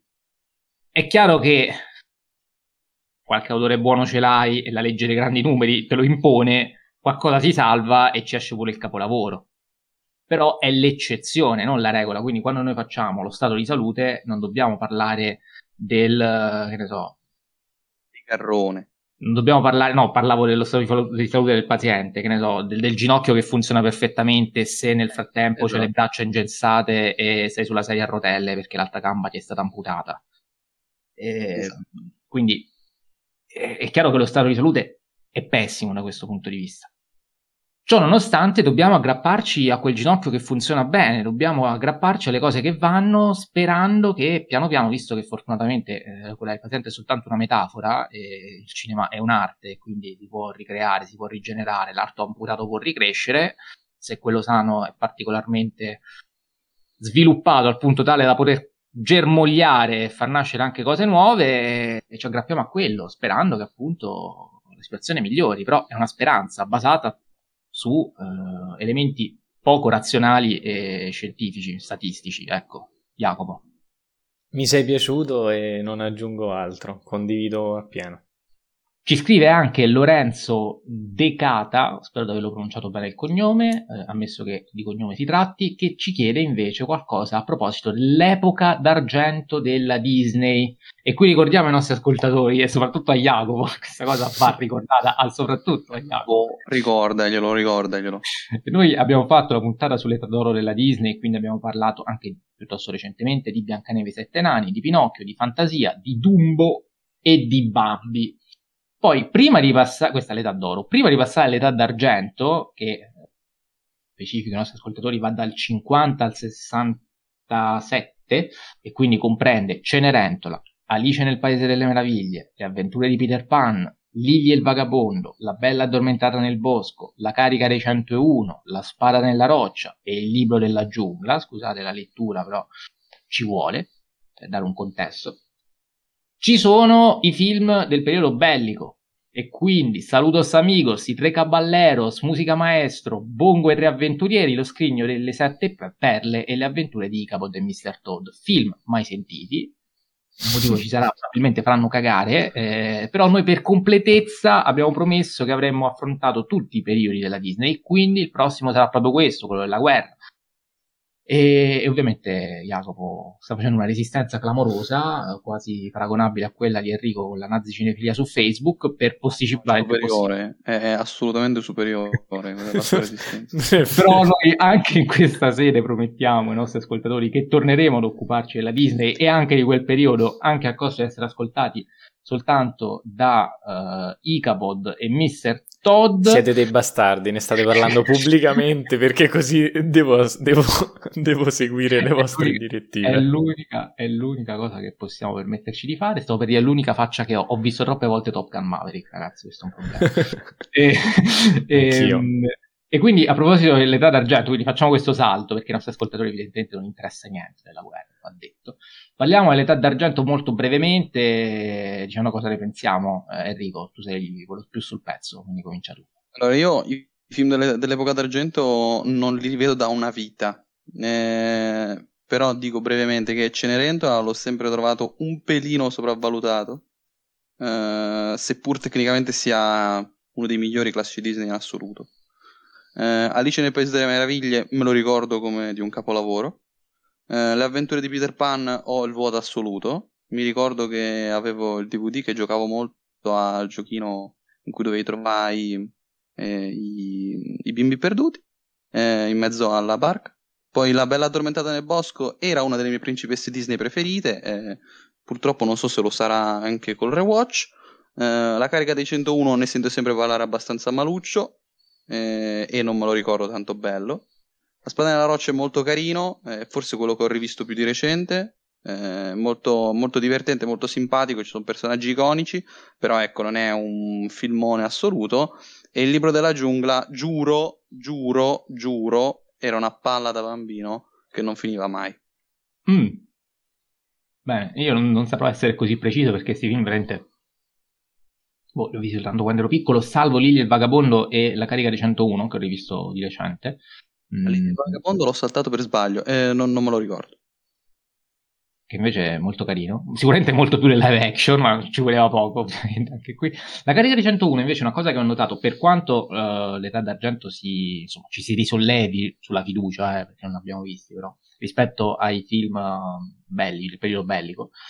E, ehm, comunque penso alla carica di 101, non so se vale lo stesso per gli altri film, già per il Vagabondo un pochino di meno, però eh, comincia a esserci una fase calante, nel senso che i disegni sono un pochino riciclati, ma riciclati non nel senso di... cioè ci si utilizzano tantissimi sfondi fissi, sono pochi, sono poche le, le sequenze veramente animate in cui ci si muove, il, anche il movimento è molto legnoso, molto farraginoso, cioè se paragoniamo eh, La carica dei 101, un film del 61, a Pinocchio, che è un film di 21 anni prima, da un punto di vista di fluidità di animazione e quant'altro, cioè non, non c'è paragone per quanto Pinocchio è più bello. Eh, è fatto molto meglio, cioè sembrava veramente un, la carica 101 un film disegnato prima, ma molto tempo prima. Se, devi assegnare, se tu non sei un esperto, eh, non, sai, non sai contestualizzare i film e devi assegnare un, una data per ogni film, metti il 40 alla carica 101 e il 61 a Pinocchio, 100%. E, e, quindi si chiama di età d'argento anche per questo, perché i fassi dell'età d'oro comunque in questo periodo non sono stati raggiunti, almeno rispetto agli ultimi film, che poi si avvicina all'età di bronzo in cui questa cosa si avverte di più, giusto Enrico? Sì, infatti va detto che l'epoca d'argento si può suddividere in due tronchi, cioè gli anni 50 e gli anni 60. Negli anni 60 inizia la grande crisi eh, della Disney, che poi si riprenderà praticamente con calmissima a partire da, dagli anni 80 e poi con il Rinascimento. Ecco, quindi sì, la fase calante si avverte già in, in, in, questa, in questa epoca. Jacopo. Mi trovo costretto a, nuovamente a non aggiungere altro. Io sono un classicone, quindi amo i primi film di cui abbiamo tra l'altro già parlato e poi amo Rinascimento, quasi, quasi tutto degli anni 90 e quindi mh, mm, sull'epoca d'argento eh, mi, mi, associo, cioè film, alcuni bei film, altri meno, un periodo un po' altalenante che mh, poi andrà peggio, però insomma questo è. Jacopo, hai parlato poco eh, e ti lascio quindi leggere la domanda di Salmo Romoli che sarà posta a te e riguarda la Pixar e anche in parte la Disney. Eh, sì, eh, Worldwide, cioè Filippo Crivelli su, um, su, Instagram eh, mi ha chiesto qual è il decennio migliore della Pixar, anzi che cosa pensavo del decennio 2010-2019. E, ehm, in risposta poi Salmo Romoli ehm, mi ha chiesto se la Pixar in quest'ultimo periodo si sta disneyizzando, ovvero, per tradurre, cioè sta aderendo a tutti quei modelli Disney e quindi magari film che sono più targetizzati, c'è più attenzione al pubblico e magari anche al, mm, a, al fan, anche i personaggi e le situazioni sono più, tutte più simili, insomma, c'è una disneyizzazione in corso in Pixar? Questa è la domanda diciamo in poche parole. A cui devi anche rispondere ovviamente perché i più di te sì. saranno i tre. Secondo me sì, e poi Enrico eh, approfondirà ancora di più, però il, il problema è che... io dirò no, quindi okay, abbiamo due risposte diverse. Ok, Cominciamo okay. a litigare avanti. Ok, no, allora, il discorso che faccio io è che ehm, senza dubbio il decennio migliore della Pixar è quello degli anni 2000-2009. E, se non sbaglio abbiamo anche inserito all'interno della nostra lista. Eh, non ricordo se Wall-E, mi pare Wall-E, eh, oppure Mostre Co, oppure Incredibili, cioè Ratatouille pieno di filmoni davvero grandi eh, in, in, quell'annata. Nemo, Nemo bravissimo. E, ehm, nella, nella decade successiva questa cosa diciamo, è calata un pochino, visto che sì, ci sono sempre i grandi film, c'è Inside Out, ci sono Gli Incredibili 2, ci sono esperimenti buoni come Coco, altri meno riusciti come Arlo, e secondo me anche Brave. Ehm, insomma, e poi ci sono tutti quei sequel, Cars 2, 3 ehm, e tanti altri, ehm, che non, non, funzionano assolutamente, sono stati girati, realizzati solamente per eh, un, un motivo che ovviamente sono giustamente i soldi. E in quest'ultimo periodo, secondo me, questa cosa, cioè la disneyizzazione, si, si sta rileva- rilevando mh, mm, ancora più reale, secondo me, visto che parlando degli ultimi quattro film in particolare, che sono i quattro del, dal 2020 in poi, Soul è quello mh, mm, più maturo, più adulto, che sicuramente ha un... Eh, diciamo, viene indirizzato a, un, a, una fetta di pubblico più grande, e non i, i bambini, a cui invece è indirizzato un film come Buzz Lightyear eh, oppure un film come Luca, molto semplici, eh, con gag diciamo quasi da cinema muto, eh, che però ovviamente di cinema muto non hanno più nulla, purtroppo, e che puntano appunto a, perdonatemi la ripetizione, al ragazzino molto piccolo, al bambino, e la stessa cosa vale con Red, seppur di un'età differente, nel senso Red parla più agli adolescenti. E quindi mi pare che si, ci sia una targetizzazione maggiore, cioè non ci sono più, o ci sono raramente, tutti quei film che la Pixar ha fatto dai Toy Story in poi, ehm, che ogni spettatore di qualsiasi età può eh, apprezzare e a, appunto a seconda dell'età dello spettatore ehm, può apprezzare in maniera diversa, quindi tutti quei film multilivello, come si dice spesso. E questa cosa secondo me anche a, causa, eh, magari non non è, una cosa per forza negativa, però anche a causa dell'acquisizione Disney e nell'acquisizione lungimirante Disney e dell'influenza più che dell'acquisizione, e, a, influenza che secondo me va a toccare anche altre cose, tipo, tipo come Star Wars, ma tanto altro, con tutto il, che, tutto il, bene che voglio a Star Wars. E, ehm, sì, c'è un processo, secondo me, di disneyizzazione, che non è per forza negativo, ma secondo me è, è reale. Enrico, perché non è così? Eh, io mh, mm, mi dissocio abbastanza dal, dal, dal momento che... Eh, mh, mm, vabbè, innanzitutto partiamo col dire che anche per me il decennio dei 2000 è il migliore. E, proprio per i film che elencava prima eh, Jacopo. E, il problema è che eh, i film disneyani della Pixar, se vogliamo chiamarli così, sono degli emergenti o dei registi più mediocri che non rappresentano assolutamente la Pixar e che sono una veramente minoranza ristretta anche negli ultimi anni, eh? perché eh, prendiamo, diciamo, la fetta, diciamo, dal 2016 fino al 2022, quindi più o meno gli ultimi sei anni. Eh, la vecchia guardia ha tutta fatto, tut- hanno tutti fatto film assolutamente pixariani. Eh, persino il mio tanto amato odiato Coco, un film assolutamente pixariano ed è di Lee Unkrich, infatti. Uh, alla ricerca di Dory è un film pixariano per quanto non mi, non mi faccia impazzire a me. Uh, Gli Incredibili 2 è un film di Brad Bird e, ed è un film pixariano pure quello.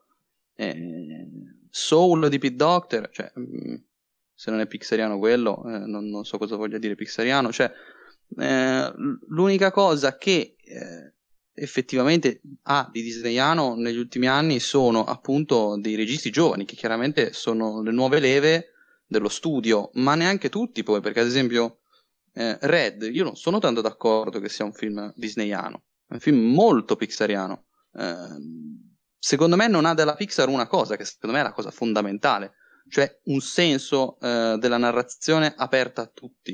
Eh, è una delle cose più autoreferenziali che abbia mai visto nella Pixar, eh, Turning Red. Cioè, è un film di una, eh, di una emigrata in Canada, quindi con radici asiatiche, relativa alla sua infanzia, che è dei primi anni 2000, quindi che non parla assolutamente al pubblico del 2022, eh, e che eh, ha, diciamo, un percorso di crescita, ma è quel micro processo di crescita fondamentale per le donne, ma che eh, comunque è legato, ripeto, in un periodo storico ben preciso.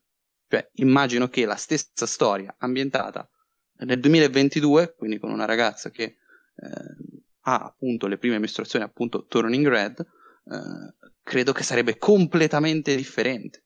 Quindi, ehm, però di base è pixariano nel racconto, cioè ha diversi layer, infatti eh, in Red c'è sia il racconto della madre che rivede, nella, fi- che rivede nella storia della figlia la sua storia, sia eh, la questione anche dell'immaginazione che si mescola con la realtà e quindi eh, la crescita è un demone da estirpare, eh, che è una cosa al 100% Pixar. Quindi io non penso che, eh, cioè, film disneyani effettivamente negli ultimi anni secondo me sono Luca e Onward.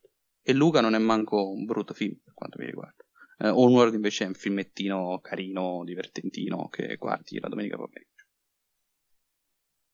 Molto bene, allora io passerei, visto che non, non posso aggiungere nulla a quello discorso che avete fatto, perché non, non ho queste eh, conoscenze eh, pixariane, se mi passate l'aggettivo, e, ehm, passerei alla domanda di Lorenzo Ghidini, che inaugura una serie di domande riguardanti registi, film, poco. Noi abbiamo provato ad raggruppare le domande, però sono così disparate e diverse tra loro che, insomma, eh, perdonate anche eh, il salto eh, da, da, così, di palo in frasca. Ehm, Lorenzo Ghidini ci chiede un grande regista importante che non apprezzate, che è un po' la stessa cosa che ci chiede Anna Maria, ehm, la quale vuole sapere un regista sopravvalutato, un attore sopravvalutato e un'attrice sopravvalutata. Quindi Aspetta, no, so la stessa domanda. Un regista sopravvalutato e un regista importante che non apprezzate? È vero, sono è la stessa cosa. Bravo, bravo.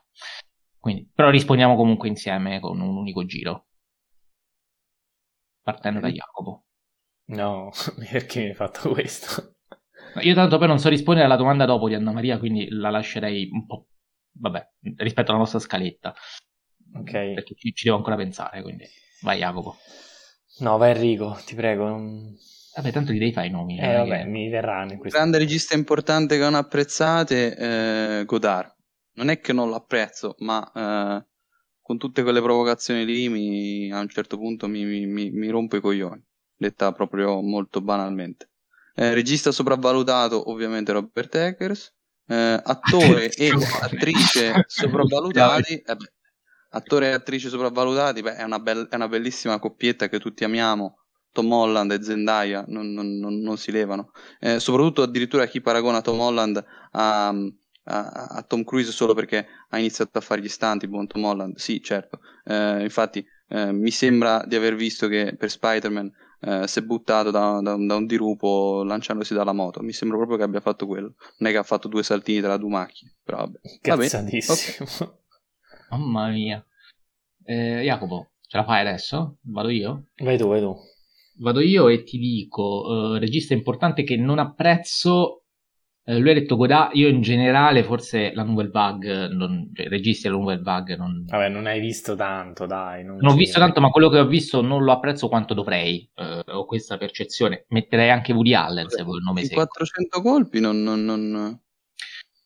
Sì, non però non è un film. Cioè, se adesso mi dici guarda 400 colpi, ti dico mm, no, guardiamo un'altra cosa. Nel senso. È più Woody Allen, secondo me. Eh. Woody Allen è anche un'ottima risposta, direi. registi importanti, non apprezzati, eh, con le dovute eccezioni, perché insomma, vabbè, l'abbiamo fatta la puntata su Woody Allen, quindi non ci ripetiamo più di tanto. Regista sopravvalutato, eh... scusa Enrico, ah tu hai detto Eggers senza dubbio, io invece ti direi David Fincher. Mazza con qualcosina che ovviamente apprezzo, però in generale ehm, sopravvalutato, cioè nel sopravvalutato senso, non vuol dire scarso. Eh, eh. Esatto, ci tengo a precisare. Eggers non è un regista scarso, infatti. Fincher non è un regista scarso, però è un regista che vedo tante volte osannato, eh, non capisco bene, cioè secondo me non, ingiustamente. Ecco. Ci sono registi molto più dimenticati che valgono molto più di David Fincher. E tipo Mario Martone o Bellocchio, così per dirne due e rimanere sul cinema italiano. E, ehm, attore, attrice sopravvalutati, io attore direi Robin Williams, che è un attore che non ho mai veramente apprezzato e che non ho mai veramente capito perché anche lui sia il mostro sacro per tantissime persone, per tantissime famiglie, cioè, capisco il tipo di film che ha fatto, però boh. Eh, non è un attore che ho apprezzato in nessuna veste, neanche quando ho fatto il villain nel film di Christopher Nolan, cioè in generale. Vabbè, è uno dei peggiori film di Christopher no, Nolan. Sì, dici, vabbè, non ti piacciono le commedie, magari ti, ti piace in altre vesti. Io ho pensato, boh, no, neanche lì. Attrice, faccio qui un nome italiano, Valeria Golino. No, ma perché? Eh, purtroppo non ce la faccio. Quando lei eh, parla mi calano fi, fi, fino a sotto i piedi. Ce la faccio. Pessimo, pessimo. E e, e ho detto anche italiana che quindi non c'è manco la scusa del doppiaggio, visto che tante volte, per quanto lei si doppi da sola nei film internazionali, lì è ancora peggio di quando recita questo sono d'accordo. Eh, tipo, ritratto da giovane in fiamme non si può vedere doppiato. Però davvero, Valeria Collino non, non, non, non, ricordo un'interpretazione che mi sia piaciuta. Eppure sta in film anche abbastanza importanti, quindi tipo ritratto da giovane in fiamme. Jacopo, adesso ti tocca.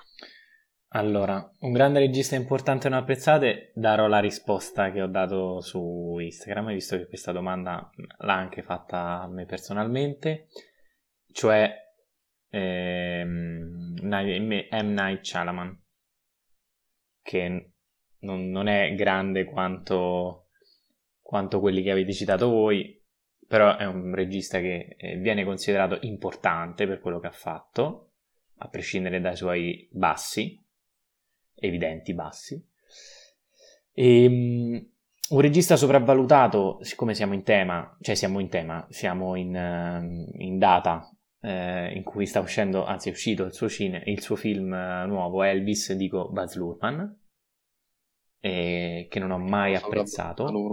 S- come perché sopravvalutato? perché Moulin Rouge viene considerato uno dei, dei, dei musical più belli, ovviamente mm. Eh, vabbè, allora ho, ho, sentito male io da qualche parte. Fatto sta che invece sugli attori, eh, come attore sopravvalutato dico Jamie Foxx, che non riesco proprio a sopportare, secondo me non, cioè, lui nasce comico e forse si vede visto che non, non, proprio non lo riesco a vedere nei ruoli più importanti che ha fatto, cioè, penso a Django, mm, penso, ecco, forse Michael Mann lo riesce a fare, cioè lo fa recitare bene, ma e, ehm, attrice sopravvalutata, forse mi sento di dire anch'io Zendaya. Eh, non mi viene in mente altro in questo momento, però. Insomma... Non ve la meritate, non ve la meritate proprio. Vabbè, ma... guarda, sto a posto così. non, veramente. Ah beh, è vero che Mattia ha apprezzato quel capolavoro assoluto in bianco e nero che è Malcolm e. Mamma mia. Non ho mai parlato di capolavoro assoluto, ma sì, l'ho apprezzato. E... Ehm, Poi per il cinema ha fatto Malcolm e Marie, i tre Spider-Man e 5 minuti di Dune. Ah, ma come, ma come, Marie, come, fai, come, fai, a dire che è sopravvalutata? Cioè, bisogna ancora Beh, scoprirla. Eh, per ora è 0 su 0. Cioè, no, con Malcolm e Marie il nuovo la notte, Malcolm e Marie. Eh. Tocca. Siamo lì, tra Monica Vitti e Zendaya, secondo me, eh, tra qualche certo. anno diventa la nuova Monica Vitti. Sì, va bene. Sì, Uh, Andrea Cartapati, il cinema di Lantimos. Qui, ragazzi, non possiamo fare una puntata sull'Antimos. La faremo. La, questa domanda è una promessa per una puntata che faremo sicuramente. Abbiamo già parlato della favorita. Nella sbaglio. puntata insieme a Mary Lindon e il Casanova di Federico Fellini. Esattamente. E, e abbiamo parlato anche del sacrificio del cervo sacro. Esatto. La primissima puntata, quindi nella top 20 del decennio 2010-2019, c'è anche spazio per l'Antimos, o il film l'hai già detto. Doveva esserci anche nel 2000-2009, ma qualcuno non ce l'ha voluto mettere, se non vado errato. O Doc Tut poi c'è entrato. Non, è entrato, ma comunque piace a tutti e tre, semplicemente abbiamo scelto di inserire un, altri registi. Ovviamente quindi l'Antimos piace a tutti e tre, giusto Enrico? Oppure hai cambiato idea, ti sta sulle palle pure lui come Eggers? No, me...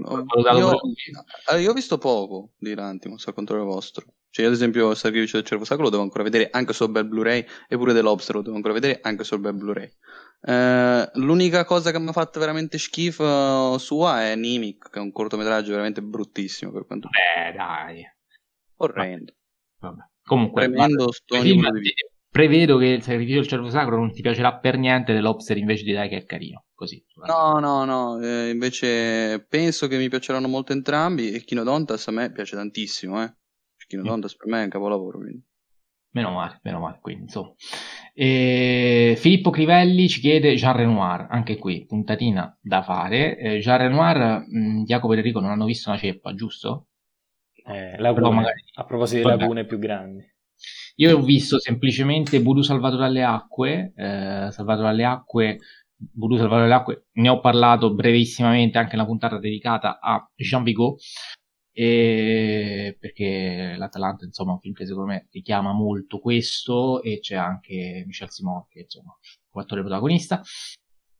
Ho visto anche L'Angelo del Male eh, la Betu Man eh, che è tratto dal l'omonimo romanzo rispetto al titolo francese ovviamente di Émile Zola eh, che è un film veramente notevole. Entrambi i film eh, li ho apprezzati molto. Eh, L'Angelo del Male forse ancora più di Voodoo. Ehm, è un regista che però anch'io ho visto due film, ne ha fatti molti di più, e quindi non, non ho visto manco un suo film muto, lui ha un periodo muto dal 24 al 29 e poi eh, ha fatto anche film sonori nel corso degli anni 30, anche film americani nel corso degli anni 40, quindi eh, è tornato poi in Francia negli anni 50, quindi insomma ci sono più fasi eh, di, di Renoir.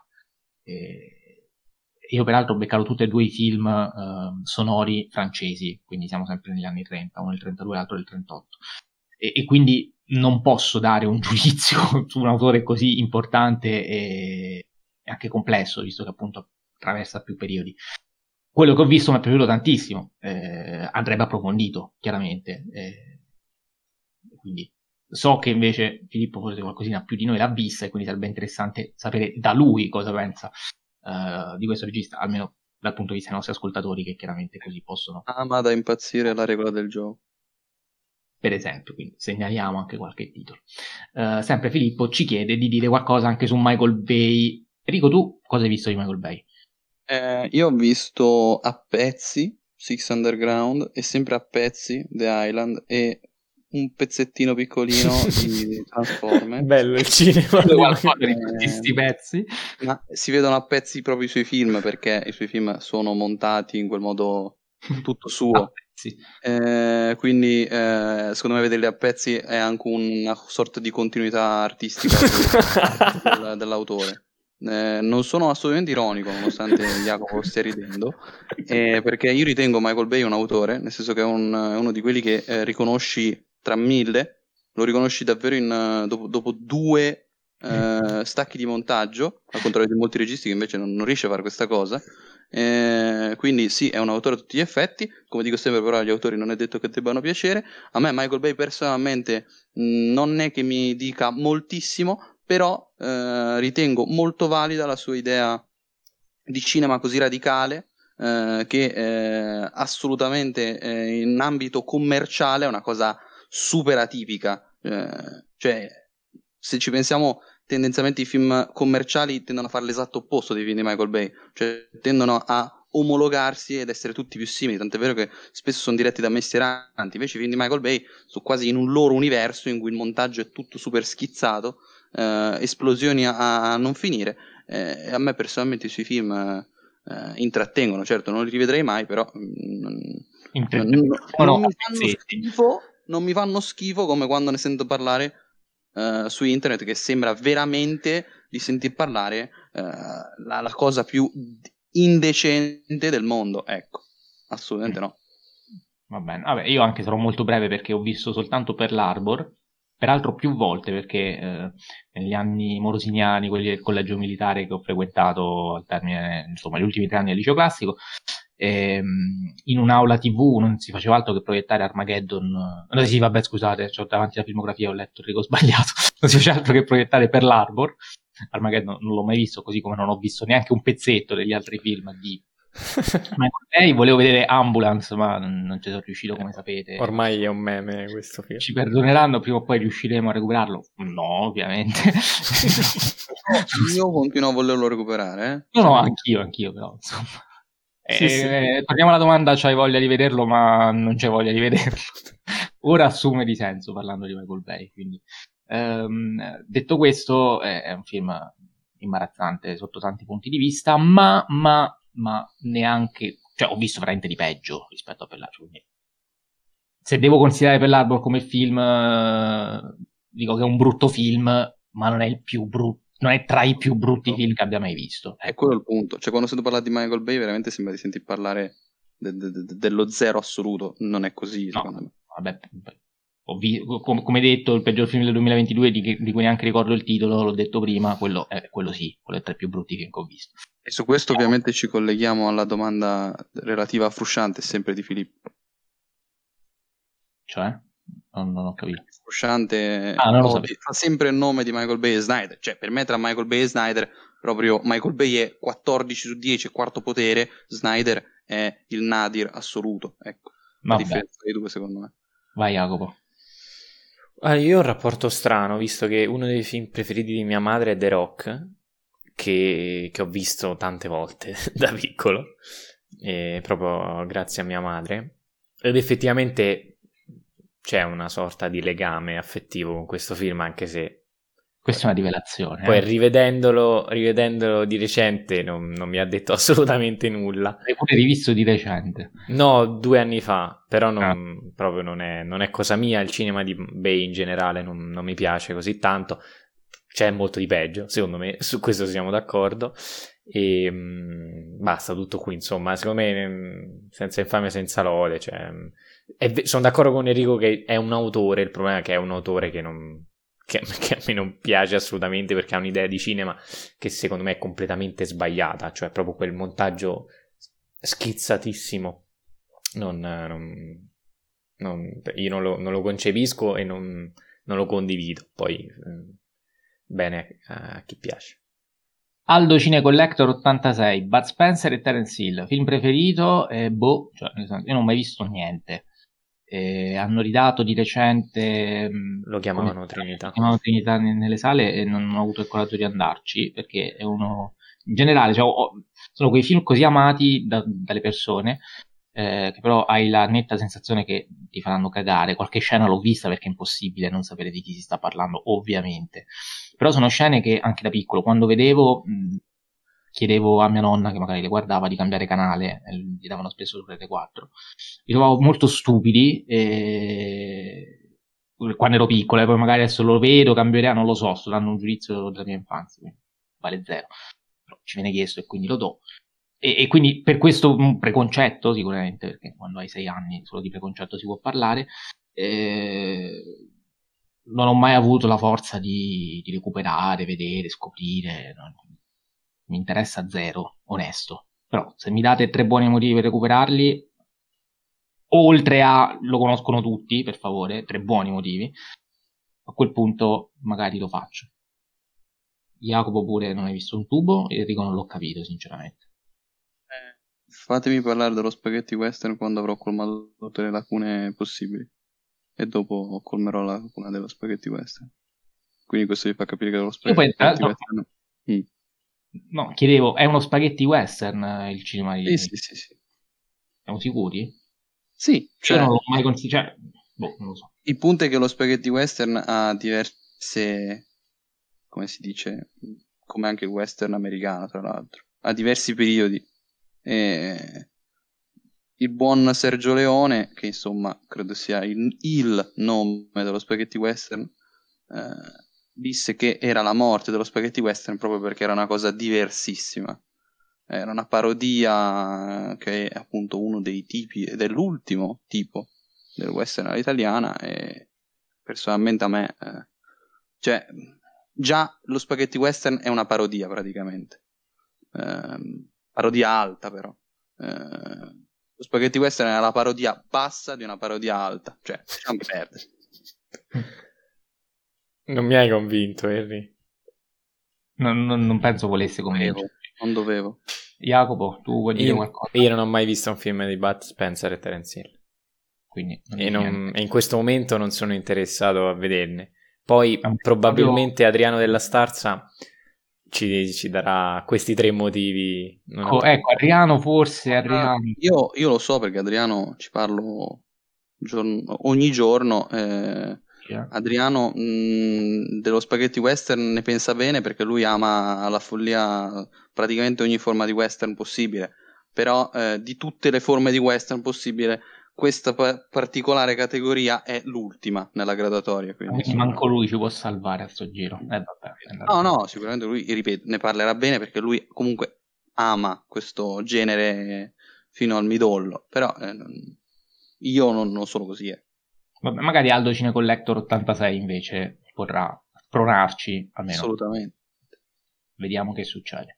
Davide e Lux, o Davide e Lux, non lo so, conoscere il cinema di Chiarostami, e qui venivo al punto, assolutamente no, io perlomeno.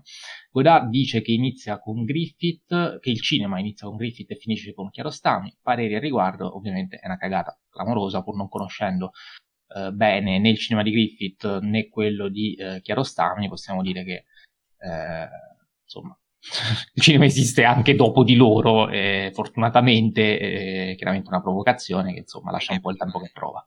Anche prima. Anche prima, certo, tra l'altro. Perché dire Griffith prima cioè vuol dire escludere Méliès, quindi Godard, io te voglio bene, ma non tantissimo. Però forse, eh, forse se però veramente è cresciuto a pane provocazioni quell'uomo, eh. Sì, ma forse Griffith è l'inizio del cinema narrativo classico e quindi cioè, deve fare il solito la domanda, francese critico snob. La domanda infatti è perché Chiarostami dovrebbe essere l'ultimo. Eh. La risposta che posso, cioè che ipotizzo in questo momento è perché forse mh, negli anni 90 in particolare è quello che più ha riflettuto non solo sul cinema narrativo ma sul metacinema narrativo e come lo ha fatto lui penso non l'ha fatto nessuno. E penso a Close Up, penso a, a diciamo a, a, tutta la trilogia e, ehm, dove è la casa del mio amico, eh, Life and Nothing More, eh, il terzo mi pare eh, attraverso gli alberi d'olive. E poi c'è, c'è il sapore della ciliegia, insomma tantissimi film grandiosi che invito a recuperare eh, però insomma la, l'affermazione di Godard mi sembra anche a me abbastanza una, una cagata. Almeno presa così, poi se lui viene in puntata e in italiano ce lo spiega. Quando vuole, eh. guarda, è invitato. Sulla fiducia. No, Va bene. No, a Godard. no, come? Per forza. Se parla in italiano no. Cioè, no, no, no, io, io Godard non lo voglio, non, voglio, non ci voglio parlare con quell'uomo. Va bene. Ehm... Riuscirei ad avere una, convers- una conversazione umana con quell'uomo, ce la posso fare.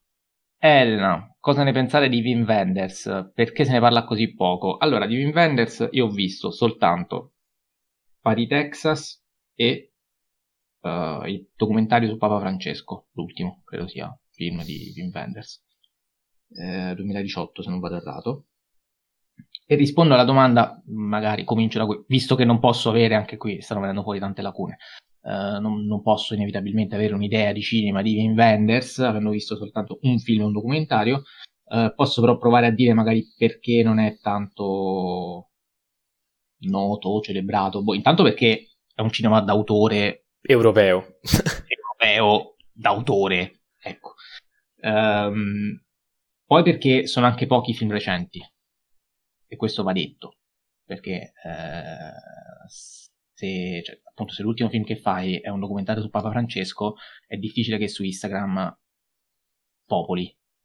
Se pensi che Instagram è un social recente, per dire Instagram è quello che usiamo di più, ma in generale social, Twitter, quindi anche questo pure penso sia un fattore. E poi anche a livello distributivo, insomma, Wenders non, non, credo sia trovabile dappertutto, tutti i suoi film, su tutte le piattaforme. Pari Texas, guarda caso, è uno di quello più reperibile, l'ho, l'ho visto su Prime Video se non vado errato. Ed è quello più noto. Ed è infatti quello più noto, magari è quello più noto perché, cioè è quello più dis- distribuito meglio perché è quello boh, più, che piace di più, non lo so questo adesso ci mettiamo a fare è nato prima l'uovo o la gallina. Um, però la stessa Elena ci chiedeva anche più o meno cosa potesse pensare Mereghetti al riguardo, non ci siamo letti tutte le recensioni di, di tutti i film di Wim Wenders, ma facendo una rapida ricerca abbiamo scoperto che eh, Mereghetti dà 4 stelle su 4 soltanto Alice nelle città, da 3 stelle e mezzo a Un amico americano e poi a film eh, abbastanza noti come Pari Texas per l'appunto e Le ali del desiderio dà soltanto 2 stelle. E in generale quindi un giudizio, se dai 4 stelle sicuramente lo considera un grandissimo autore perché quando capolavoro assoluto vuol dire che l'ha fatto, eh, però secondo me Reghetti ne ha fatto uno solo, mi pare di capire. E di film Wim Wenders ne ha fatti tanti tanti eh, almeno a livello quantitativo siamo ad altissimi livelli. Mm, chiedo a Jacopo ed Enrico se possono integrare con qualche cosa in più. Vogliono, non lo so, sono in grado. No, no, no eh, non sono in grado. Io, io di Vendors non ho visto niente, infatti era una delle mie una, film, una delle lacune che volevo citare, insieme al suo compaesano Herzog, eh, entrambi cinema super radicali, Um, Grande. L'unica cosa, un altro film molto noto è Nel corso del tempo del 76 e, e infine volevo rispondere un pochino a perché se ne parla così poco. In realtà è uno di quegli autori come Tarkovsky, come Herzog appunto, come Kubrick, è uno di quelli che quando se ne parla se ne parla divinamente. però eh, al contrario appunto ad esempio di Kubrick non lo vede nessuno. meno, ecco. E soprattutto, secondo me, al contrario di Kubrick, ha una cosa, cioè ha fatto tanti film. E quando gli autori hanno fatto tanti film, fateci caso, non, non vengono visti tanto. Persino mm, eh, Eastwood e Allen, che di tutti questi sono quelli più noti, quelli più popolari, persino loro non vengono nominati tanto quanto forse dovrebbero. Tranne i nostri padri Spielberg e Scorsese, che invece, fortunatamente, nonostante i tanti film, vengono nominati sempre. Diciamo anche comunque a livello di premi e riconoscimenti Wenders si è messo molto bene. Ha soltanto tre candidature agli Oscar, mm, tutte e tre per uh, miglior documentario, però ha collezionato qui, se andate sulla pagina Wikipedia, un orso alla carriera, un orso d'argento Gran Premio della giuria per The Million Dollar Hotel, eh, una palma d'oro a Cannes proprio per eh, Pari Texas nell'84, Gran Prix speciale della giuria per Così lontano così vicino, premio per la migliore regia del cielo, dei, sì, il cielo sopra Berlino, quindi eh, a Venezia anche eh, vedo tutta una serie di cioè, davvero la, la, la, pagina è nutrita, quindi eh, anche un BAFTA. Eh, Pardo d'onore, eh, insomma, va scoperto, ecco, abbiamo sempre detto che i premi hanno la loro importanza, eccetera, eccetera, quindi eh, ci fidiamo che sia uno, un grande autore da, da recuperare, magari anche in puntata in una puntata futura del nostro podcast, chissà, vediamo se ci riusciamo, distribuzione permettendo, anche questo è da considerare. Um, Tommaso Clementi, farete mai una puntata su Gaspar Noè? Cosa ne pensate? Ma sì, prima o poi la facciamo. Eh, Questa purtroppo non è una lacuna di Enrico. No, no, no, no, no. io metto il veto. Eh. Come... Questo su tutto, praticamente. No, no, no, metto il veto a Godare e Gaspar Noè. Capisco, cioè, perché adesso sono usciti loro, ma voi dovete immaginare cos'è programmare una puntata con Enrico che comincia, tu fai un... Ma se dite voi che rompete i coglioni più delle volte con le puntate, scusate. Sì, sì, sì. Io ne, ne, ne propongo 10, me ne approvano due, quindi ciao. Eh, eh. Andiamo avanti. Prego. Gaspar Noè, vabbè, sapere che ovviamente Enrico fa cagare. E... È il peggior regista di sempre. Ecco, vabbè. vabbè. Ah, no, no, io ne sono convinto. Jacopo Gaspar Noè. Io, io, ho visto poco, non, non, mi interessa come cinema, però probabilmente ne parleremo prima o poi. E oh, puntata in cui io prenderò le ferie. che non ti sono chiede Jacopo e Mattia eh, di squisire sul grande regista franco-argentino. Invitiamo Invitiamo Godard a parlare di Gasparno. Assolutamente, magari quell'uomo, forse, siccome entrambi mangiano provocazioni per, per vivere, probabilmente. Eh, Però di Vortex si trovano. parlare bene, eh. su Film TV c'avevo io no.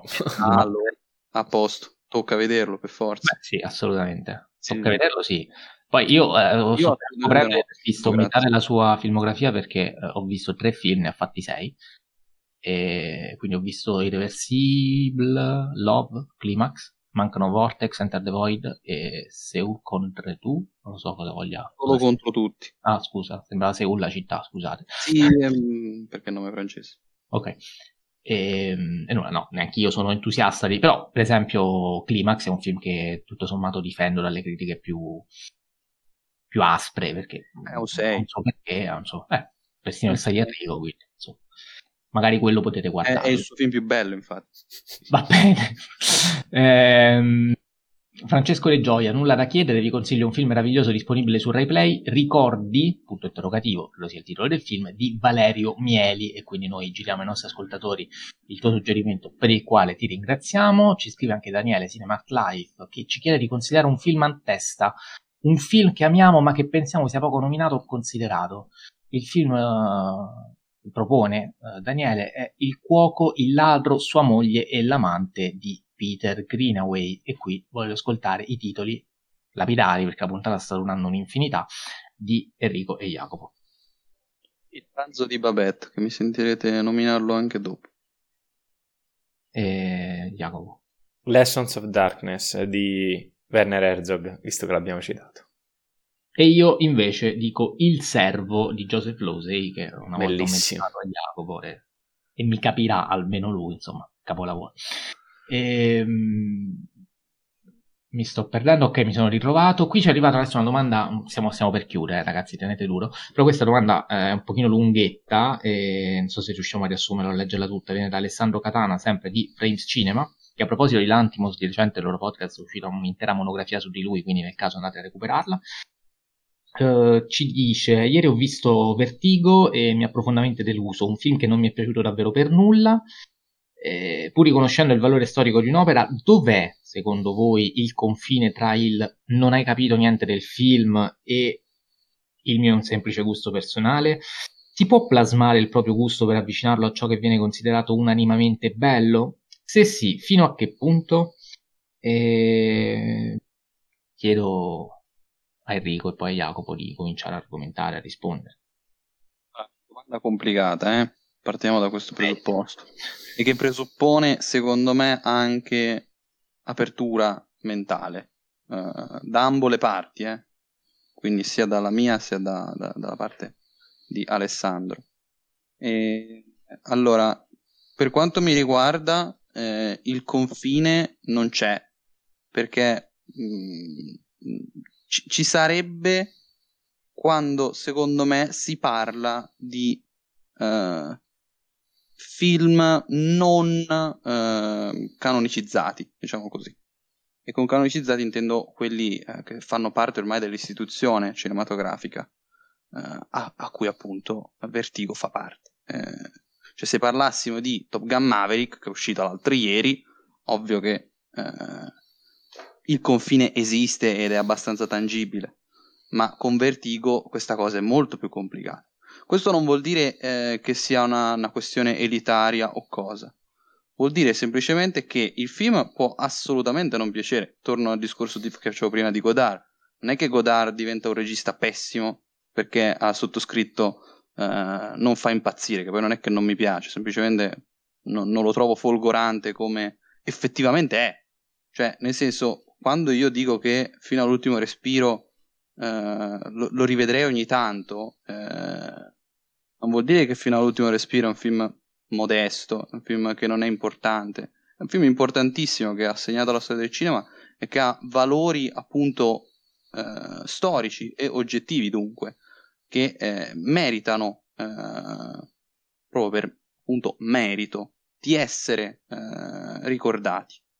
Quindi ehm, in questi casi il confine non c'è, certo c'è e secondo me eh, con i film recenti bisognerebbe, anziché chiudersi a riccio, come fanno appunto i nazi cinefili di cui abbiamo parlato in precedenza, eh, bisognerebbe leggere e eh, sentire ogni campana. Eh, e fidatevi che se si fa questo approccio non esiste neanche il non hai capito nulla del film, che è una perifrasi che io odio e non la dico quasi mai. E se la dico, la dico a persone con cui ho una certa confidenza e quindi mi posso permettere di dirlo. Eh, ad esempio, se lo dico a voi due, so che posso dirlo con tranquillità, non mi sentirete mai dirlo a una persona con cui non ho mai eh, parlato di cinema. Uh, dunque, eh, questo è quello che penso. Poi, chiaro, con questi, appunto, questi film canonicizzati bisogna aver letto tanto effettivamente e questa non è una cosa assolutamente eh, da tutti sia per questioni banalmente di tempo sia per questioni ovviamente di interesse. Non tutti viviamo il cinema come eh, co- con lo stesso interesse questo mi sembra ripeto sacrosanto e legittimo. Jacopo. Sì ehm, aggiungo ogni opinione è legittima secondo me, anche quelle personali, anche quelle più disparate, però le argomentazioni sono importanti, eh, quindi anche mm, il giudizio su un film come Vertigo eh, può non piacere, ovviamente per delle questioni soggettive, di, eh, proprio di, di percezione dello, del singolo spettatore, ma se qualcosa all'interno del film eh, non, non piace per un motivo che appunto può essere argomentato e che non deriva da una percezione sensoriale, esperienziale del, del, della pellicola, ben venga che ci sia un, uno spunto, una critica verso, verso un film del genere. Poi quello che si fa è che con quei film storicizzati, canonici, eccetera, c'è tantissimo da leggere e la, la, prima, la prima cosa che dico ogni volta è uno che per apprezzare una cosa, soprattutto l'arte, i film, il cinema, deve leggere, deve studiare tantissimo, altrimenti è normale non capire un film, cioè non, mm, è normalissimo, eh, però proprio studiando eh, si capisce il valore di un'opera a prescindere dal proprio gusto, poi magari uno il film non lo rivede proprio perché non, non è interessato a, a, a, rivederlo, però lo ha visto, lo conosce, conosce la sua storia e va bene così. Poi ogni opinione sul non mi è piaciuto, mi annoia, eh, mm, quelle sono, sono tutte valide, valide e legittimissime. Sì, però per tornare alla domanda, ehm, si può dire che il film è brutto, il film istituzionalizzato, cioè al di là delle argomentazioni. Se non argomenti, secondo me non puoi dirlo. Ovviamente tutto devi argomentare, per carità, questa è la base, però eh, ecco, io col film canonizzato, utilizziamo questo termine per capirci, quindi il capolavoro della storia del cinema, che è sui libri di storia del cinema, presente come capolavoro, e ti spiegano perché è un capolavoro, tu l'hai letto, l'hai capito e tutto il resto, dopodiché lo guardi e ti fa cagare eh, a quel punto io personalmente non dico che quel film è brutto. Esatto. Io dico che quel film non mi è piaciuto. Perfettamente, bravissimo. E, e, ehm, e, dico alla persona che prima di tutto lo deve guardare perché è un capolavoro e dico quello che è scritto sul libro, perché a quella persona può essere utile per magari apprezzarlo, cosa che non sono riuscito a fare io. E, in secondo luogo, poi magari se anche a quella persona non è piaciuto, si parla poi del gusto personale e quant'altro, però è chiaramente inevitabile scindere, il gusto personale esiste, non si può far finta che non esista, quindi bisogna dirlo, bisogna essere molto onesti, sia quando non, una cosa non piace, sia quando non si capisce, perché anche questo. Cioè, quante volte diciamo di aver capito, ma che non ci piace qualcosa che forse non abbiamo veramente capito, nelle discussioni tante volte succede, ecco, questa è una cosa secondo me che non va fatta. E quindi ci vuole onestà anche nel dire sta roba non...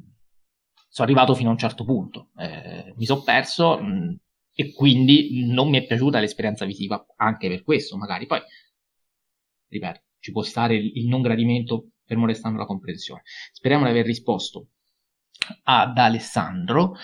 Uh, speriamo anche di poter rispondere uh, al buon uh, Francesco Dalben che proprio fuori tempo massimo ci fa questa domanda e che peraltro ci dice potrebbe tornargli utile per l'orario di maturità speriamo, spero di non fare troppi danni. A Luco, soprattutto. Ovviamente, anche se per quando ci ascolta, sper- sì, sì, lunedì uscirà la puntata, o oggi è giovedì, non lo so. Speriamo che l'orale non l'hai già fatto. Ehm... No, speriamo che l'abbia già fatto. Forse sì. ehm... E ci chiede quali sono i parametri o quali sono i valori con cui giudicare un'opera d'arte? In questo caso un film. Valori estetici, narrativi, economici, tra parentesi incassi oppure spese, tempo di esecuzione, importanza storica, importanza dell'artista, sono valori universali sempre validi questi metodi di giudizio? Domanda, questa forse la più difficile. E comincio come sempre da Enrico, che è quello dei tre più istituzionalizzato e che studia, a differenza mia e di Jacopo, che invece guardiamo film e blateriamo e basta. Innanzitutto volevo aggiungere come postilla sia a Francesco Dalben sia a Alessandro Catana di eh, risentire, se, no, se, l'hanno già sentita o sentire per la prima volta nel caso in cui non l'abbiano sentita, eh, la risposta di Menarini. Quando gli chiedemmo una domanda simile, lui fece una risposta molto simile alla mia adesso non mi ricordo se è proprio identica, ma mh, mm, non credo. Uh, comunque, mh, mm, per quanto riguarda la domanda di eh, Francesco, che è sicuramente molto più complicata di quella di Alessandro, eh, in quanto eh, quella di Alessandro si poneva dal punto di vista eh, dello spettatore, della percezione dello spettatore, invece quella di Francesco è, è, riguarda piuttosto l'istituzionalizzazione, quindi una cosa molto più eh, seria e importante, in quanto ci spostiamo letteralmente dalla soggettività eh, all'oggettività. E, e l'esame, quindi attenzione. Cosa scusa, non ho sentito. E Francesco c'ha pure l'esame da fare, quindi è ancora esatto. più importante. Attenzione. Ripeto, io eh, ribadisco in bocca al lupo nel caso in cui debba ancora farlo, ma credo di sì. Ehm, comunque, mh, mm, il, il, punto, eh, secondo me, è che tutti i motivi elencati sono validi, però ogni motivo, diciamo, è più relegabile a un certo tipo di cinema. Come sempre le opere, non solo cinematografiche, vanno contestualizzate a quello che sono. Cioè, mi spiego, faccio un esempio che non è cinematografico, così eh, ci chiariamo. Un esempio che secondo me è l'esempio perfetto. Cioè, se noi valutiamo eh, l'orinatoio eh, Fontana eh, di Marcel Duchamp come valutiamo primavera di Botticelli, è chiaro che stiamo sbagliando completamente lettura, approccio ehm, ed è un errore anche critico che fece, perché la storia della critica è piena di questo tipo di errori che sono stati poi da altri critici compresi e valutati e anzi rivalutati come errori, perché eh, l'approccio dell'arte è sempre relegato a un tipo di poetica e sempre a un approccio preciso.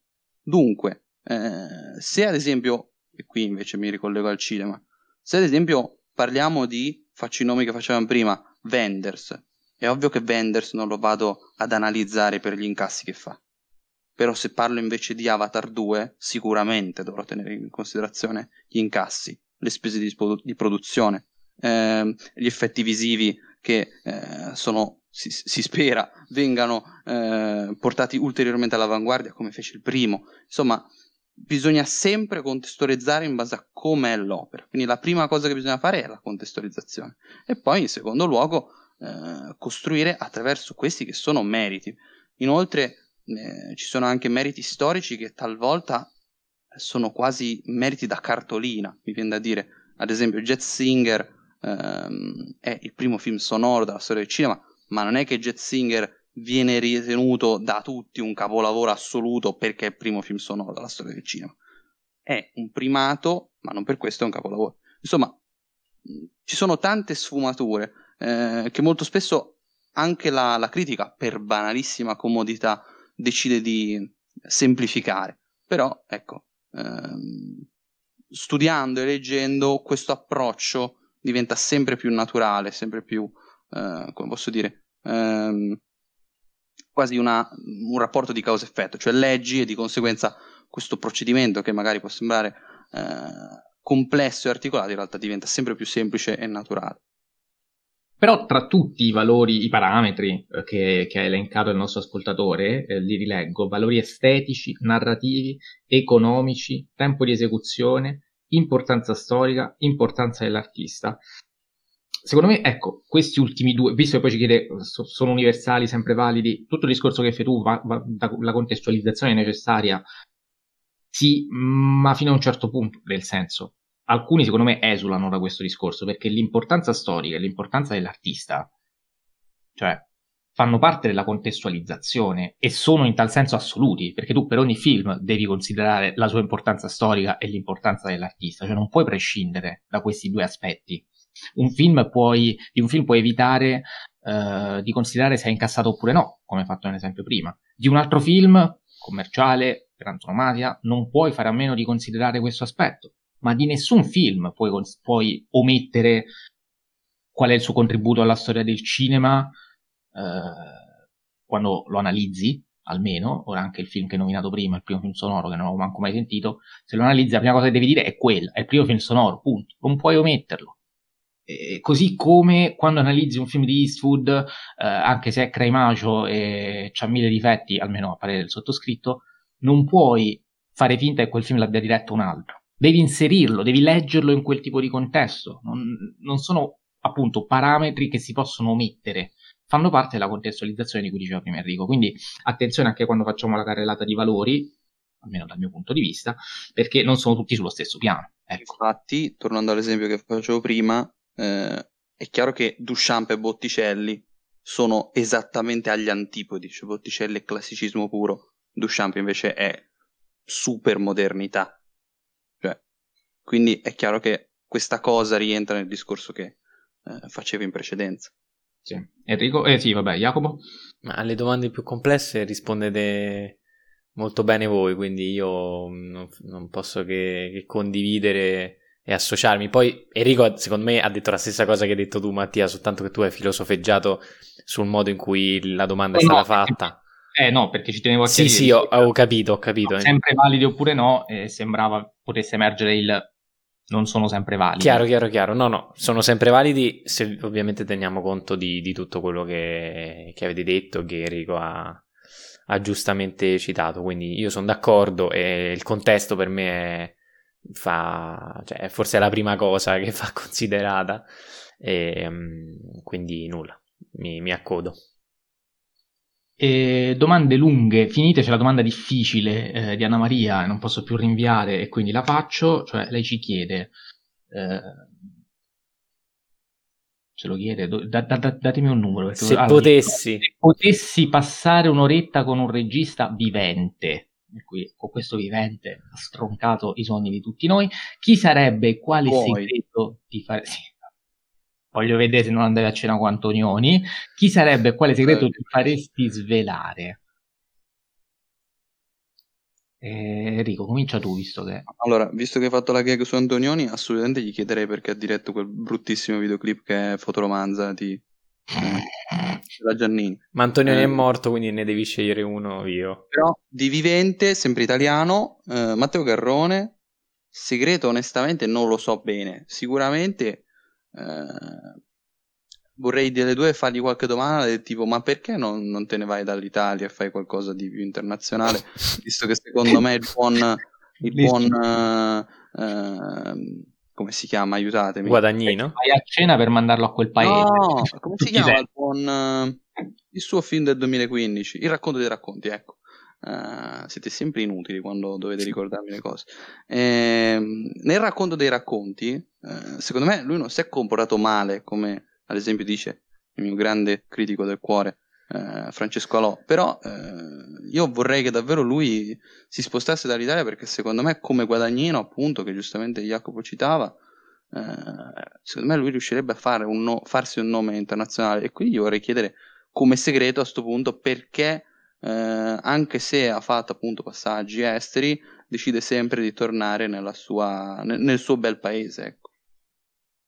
Jacopo, io non so come rispondere a questa domanda, sto prendendo più tempo possibile. Ma allora, volevo dire Anderson, ma poi mi sono ripetitivo. Quindi dirò Terry Gilliam, ehm, che è un regista che stimo molto, eh, che purtroppo negli ultimi anni soprattutto diri- ha, de- ha diretto poca roba, eh, seppur sia comunque riuscito a, a portare in sala Don Quixote e The Zero Theorem, che sono dei bellissimi film. Primo capolavoro per quanto mi riguarda. Quale segreto ti faresti svelare? Non lo so, forse qualche, eh, qualche curiosità sul mondo produttivo, visto che lui eh, diciamo, ha sofferto molto all'interno di Hollywood e non solo, eh, proprio per, per, perché non l'hanno fatto lavorare, perché eh, ha avuto delle produzioni molto travagliate, quindi insomma scoprire qualche, eh, qualche scheletro delle, delle produzioni che ha, che ha vissuto, eh, tutto qui. Poi sarebbe secondo me una, una, chiacchierata e una serata interessante. Terry Gilliam è, uno scherzoso, è un po' come Guillermo del Toro, che infatti eh, sarebbe anche una risposta per quanto mi riguarda, anche per Enrico se non sbaglio. Non lo so, io... È uno dei primi che ho pensato, Guillermo del Toro. Questa domanda mi ha messo in crisi tutto il giorno che ci penso, non, non, lo so, io veramente non lo so. Do dei nomi, vabbè, Paul Thomas Anderson l'avrei detto anch'io, però segreto, boh, cioè... L'Antimos, vorrei sapere tante cose dall'Antimos, eh, mi incuriosisce no, molto. A te ti incuriosisce il suo rapporto con Kubrick. Infatti, stavo dicendo, il suo rapporto con Kubrick e con Haneke, altro con cui andrei a cena molto volentieri, per quanto sarei un pochino intimorito. Ma sono anche curioso di scoprire questi registi, cioè se l'idea che mi sono fatto di loro poi quando vai a cena effettivamente eh, trova un riscontro oppure no, perché magari sono dei giocherelloni. Ecco, l'Antimos l'ho visto in un'intervista della Criterion che selezionava alcuni DVD che... Eh...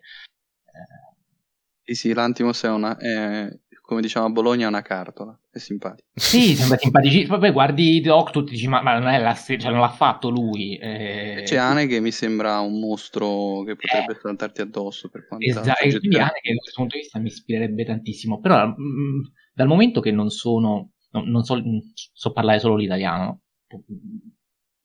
mi, voglio fare un nome italiano e dico quello di Bellocchio, un regista che appunto sto scoprendo piano piano. Io ci ho parlato, scusate, però devo flexare. sì, però non ci sei andato a cena, Jacopo. No, hai ragione. Però gli ho fatto i complimenti eh, alla, alla prima di... È il solito. Cosa, cosa? Solito lecchino. No, gli ho fatto i complimenti. No, bello che vi racconto questo aneddoto ora. No, è lecchino solo con i fratelli di Innocenzo, Mattia. Eh. Parentesi. No, non è vero, lì ho fatto bene perché altrimenti, vabbè, tralasciamo. Qui ti spaccavano una bottiglia in e, testa. mh, con Bellocchi è stato divertente perché eh, era l'anteprima al Quattro Fontane di Roma per Esterno Notte, con lui presente, anche Gifuni e Margherita Bui.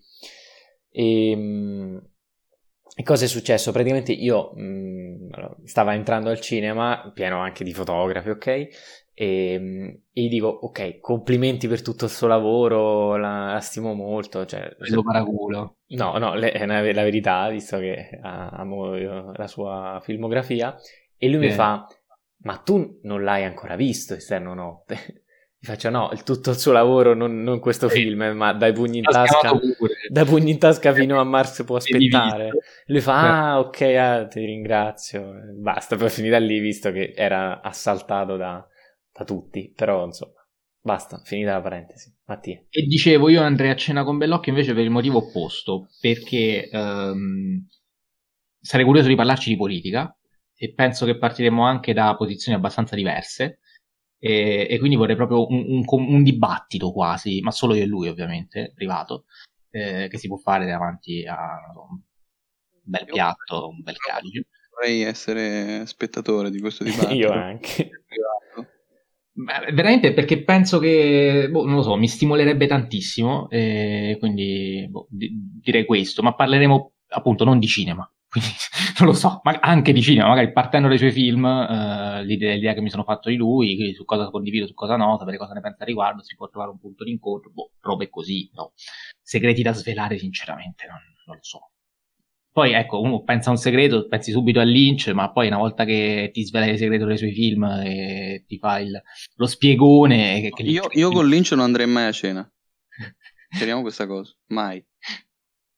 I suoi film mi piacciono, lui meno. Molto meno. terrorizzato, figo. Sì, quell'uomo mi incute una soggezione che la metà basta. Vabbè, un film che ha, un regista che ha girato Eraserhead, mm, no, non credo che E lo che voglia. il pollo, giustamente. Eh, perché- Ma non per mia. quello, cioè lui quando parla nelle interviste, ragazzi, sembra sulla luna quell'uomo, eh. Arriva dal 4000. quello lì. cioè, eh. Boh, Vabbè, non lo so. deriva di questa puntata.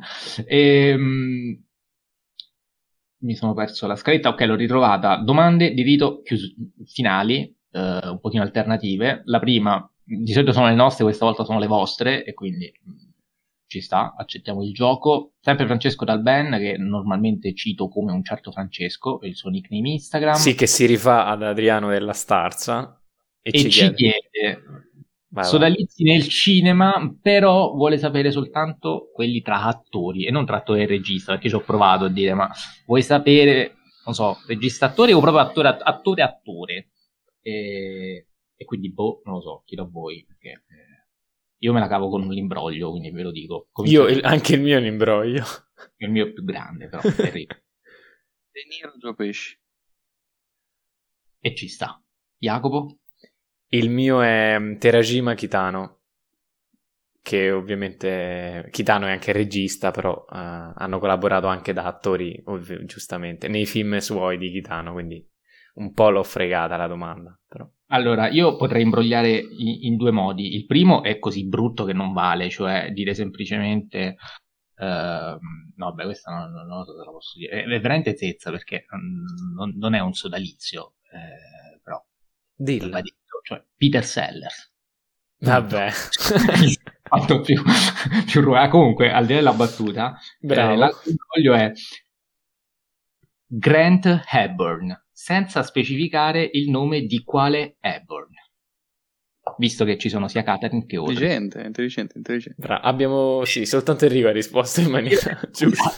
Altre risposte non le so dare e mi rifiuto di darle, quindi se a Francesco stanno bene, siamo contenti, se no, è pazienza, speriamo gli piaccia di più la risposta di prima. Eh, sempre Anna Maria invece ci chiede qui il titolo, la domanda finale, il film preferito, anche uno insospettabile che non rientra necessariamente nelle liste dei grandi film. E Beh. Parto io? Posso? parti tu. Visto che ne ho parlato prima, eh, che vi avevo detto che ne avrei parlato ancora, ehm, Il pranzo di Babette, che è anche il film preferito di Papa Francesco. E sì, oggi abbiamo nominato Papa Francesco troppe, cioè troppe, nel senso, più volte del previsto. Jacopo. Spider-Man 2.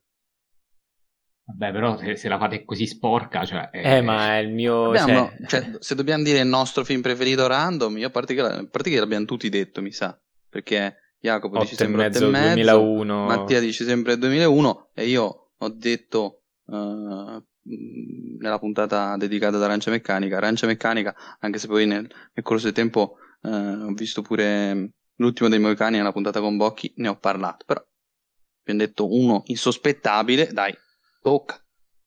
Eh, vabbè, se dobbiamo buttarla in caciara ed essere allo Cacciando, stesso tempo seri, eh? allo stesso tempo seri, dico Django Unchained, visto che... Mamma mia. Mi piace, mi piace. Liste di grandi film. Però, eh, come faccio a non di Sentieri Selvaggi, per dire? Cioè, come faccio... Ah, ovviamente 2001 è il numero uno, eh, però dobbiamo astenerci dai capolavori totali e storia del cinema, eh? va bene, e diciamo Jay. No, no, io non mi sono astenuto, eh. per me Spider-Man 2 è un capolavoro. eh, va bene, sta a posto così. Um, però non è nella lista dei migliori film del, del decennio come primo. Quindi. No, infatti è tipo dodicesimo o ottavo, non ricordo, però l'abbiamo inserito. Ragazzi, la puntata penso possa chiudersi in questo modo. Uh, spero di non aver dimenticato nessuna domanda. Uh, spero che insomma chi ci ha ascoltato è arrivato fino alla fine possa aver um, gradito anche l'episodio un po' diverso dal solito. Torneremo ovviamente uh, a settembre. Vi auguriamo una buonissima estate. Ci saranno anche. Speriamo torni, tornino i Blow Up Awards. Vediamo, stiamo provando a fare questa puntata, ma non possiamo fare promesse perché è difficilissimo recuperare tutti i capolavori di un'annata, eh, soprattutto quelle che eh, abbiamo in mente, eh, soprattutto per motivi distributivi, oltre che di tempo. Torneranno gli appuntamenti in cui celebriamo il nostro anniversario l'anno prossimo, l'anno prossimo, Dio. Sì, vabbè, comunque prossimamente celebreremo il terzo e quindi ci sarà anche la top 20 eh, del decennio 1990-1999 e lì ci sarà da combattere per che veramente... Io farò di tutto per far sì che PTA appaia sempre più giù con eh. questi due qua, eh. l'ho detto in anticipo, quindi... Dopo, dopo il, la doppia vittoria, inevitabilmente sta, a sto giro, spoileriamo, non vince lui. Vabbè, grazie. Cioè, Però ci, sono... ci sarà, speriamo, eh. vediamo, combattiamo, si lotta. 5, quindi evitiamo uh, queste, queste orribili scene, visto che gli anni 90 sono meglio di PTA, dai la concorrenza è folta, torneranno i nostri ospiti, alcuni torneranno, alcuni verranno per la prima volta in base alla loro disponibilità, ai vostri interessi e ai nostri ovviamente. Come al solito saluto e ringrazio Jacopo Castiglione, ciao Jacopo.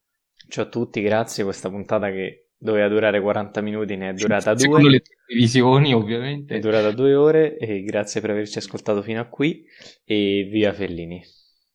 Saluto e ringrazio Enrico Bacciglieri, ciao Enrico. Ciao a tutti, grazie. Io non pensavo durasse 40 minuti, l'avevo detto anche a Jacopo, ma non mi cagava.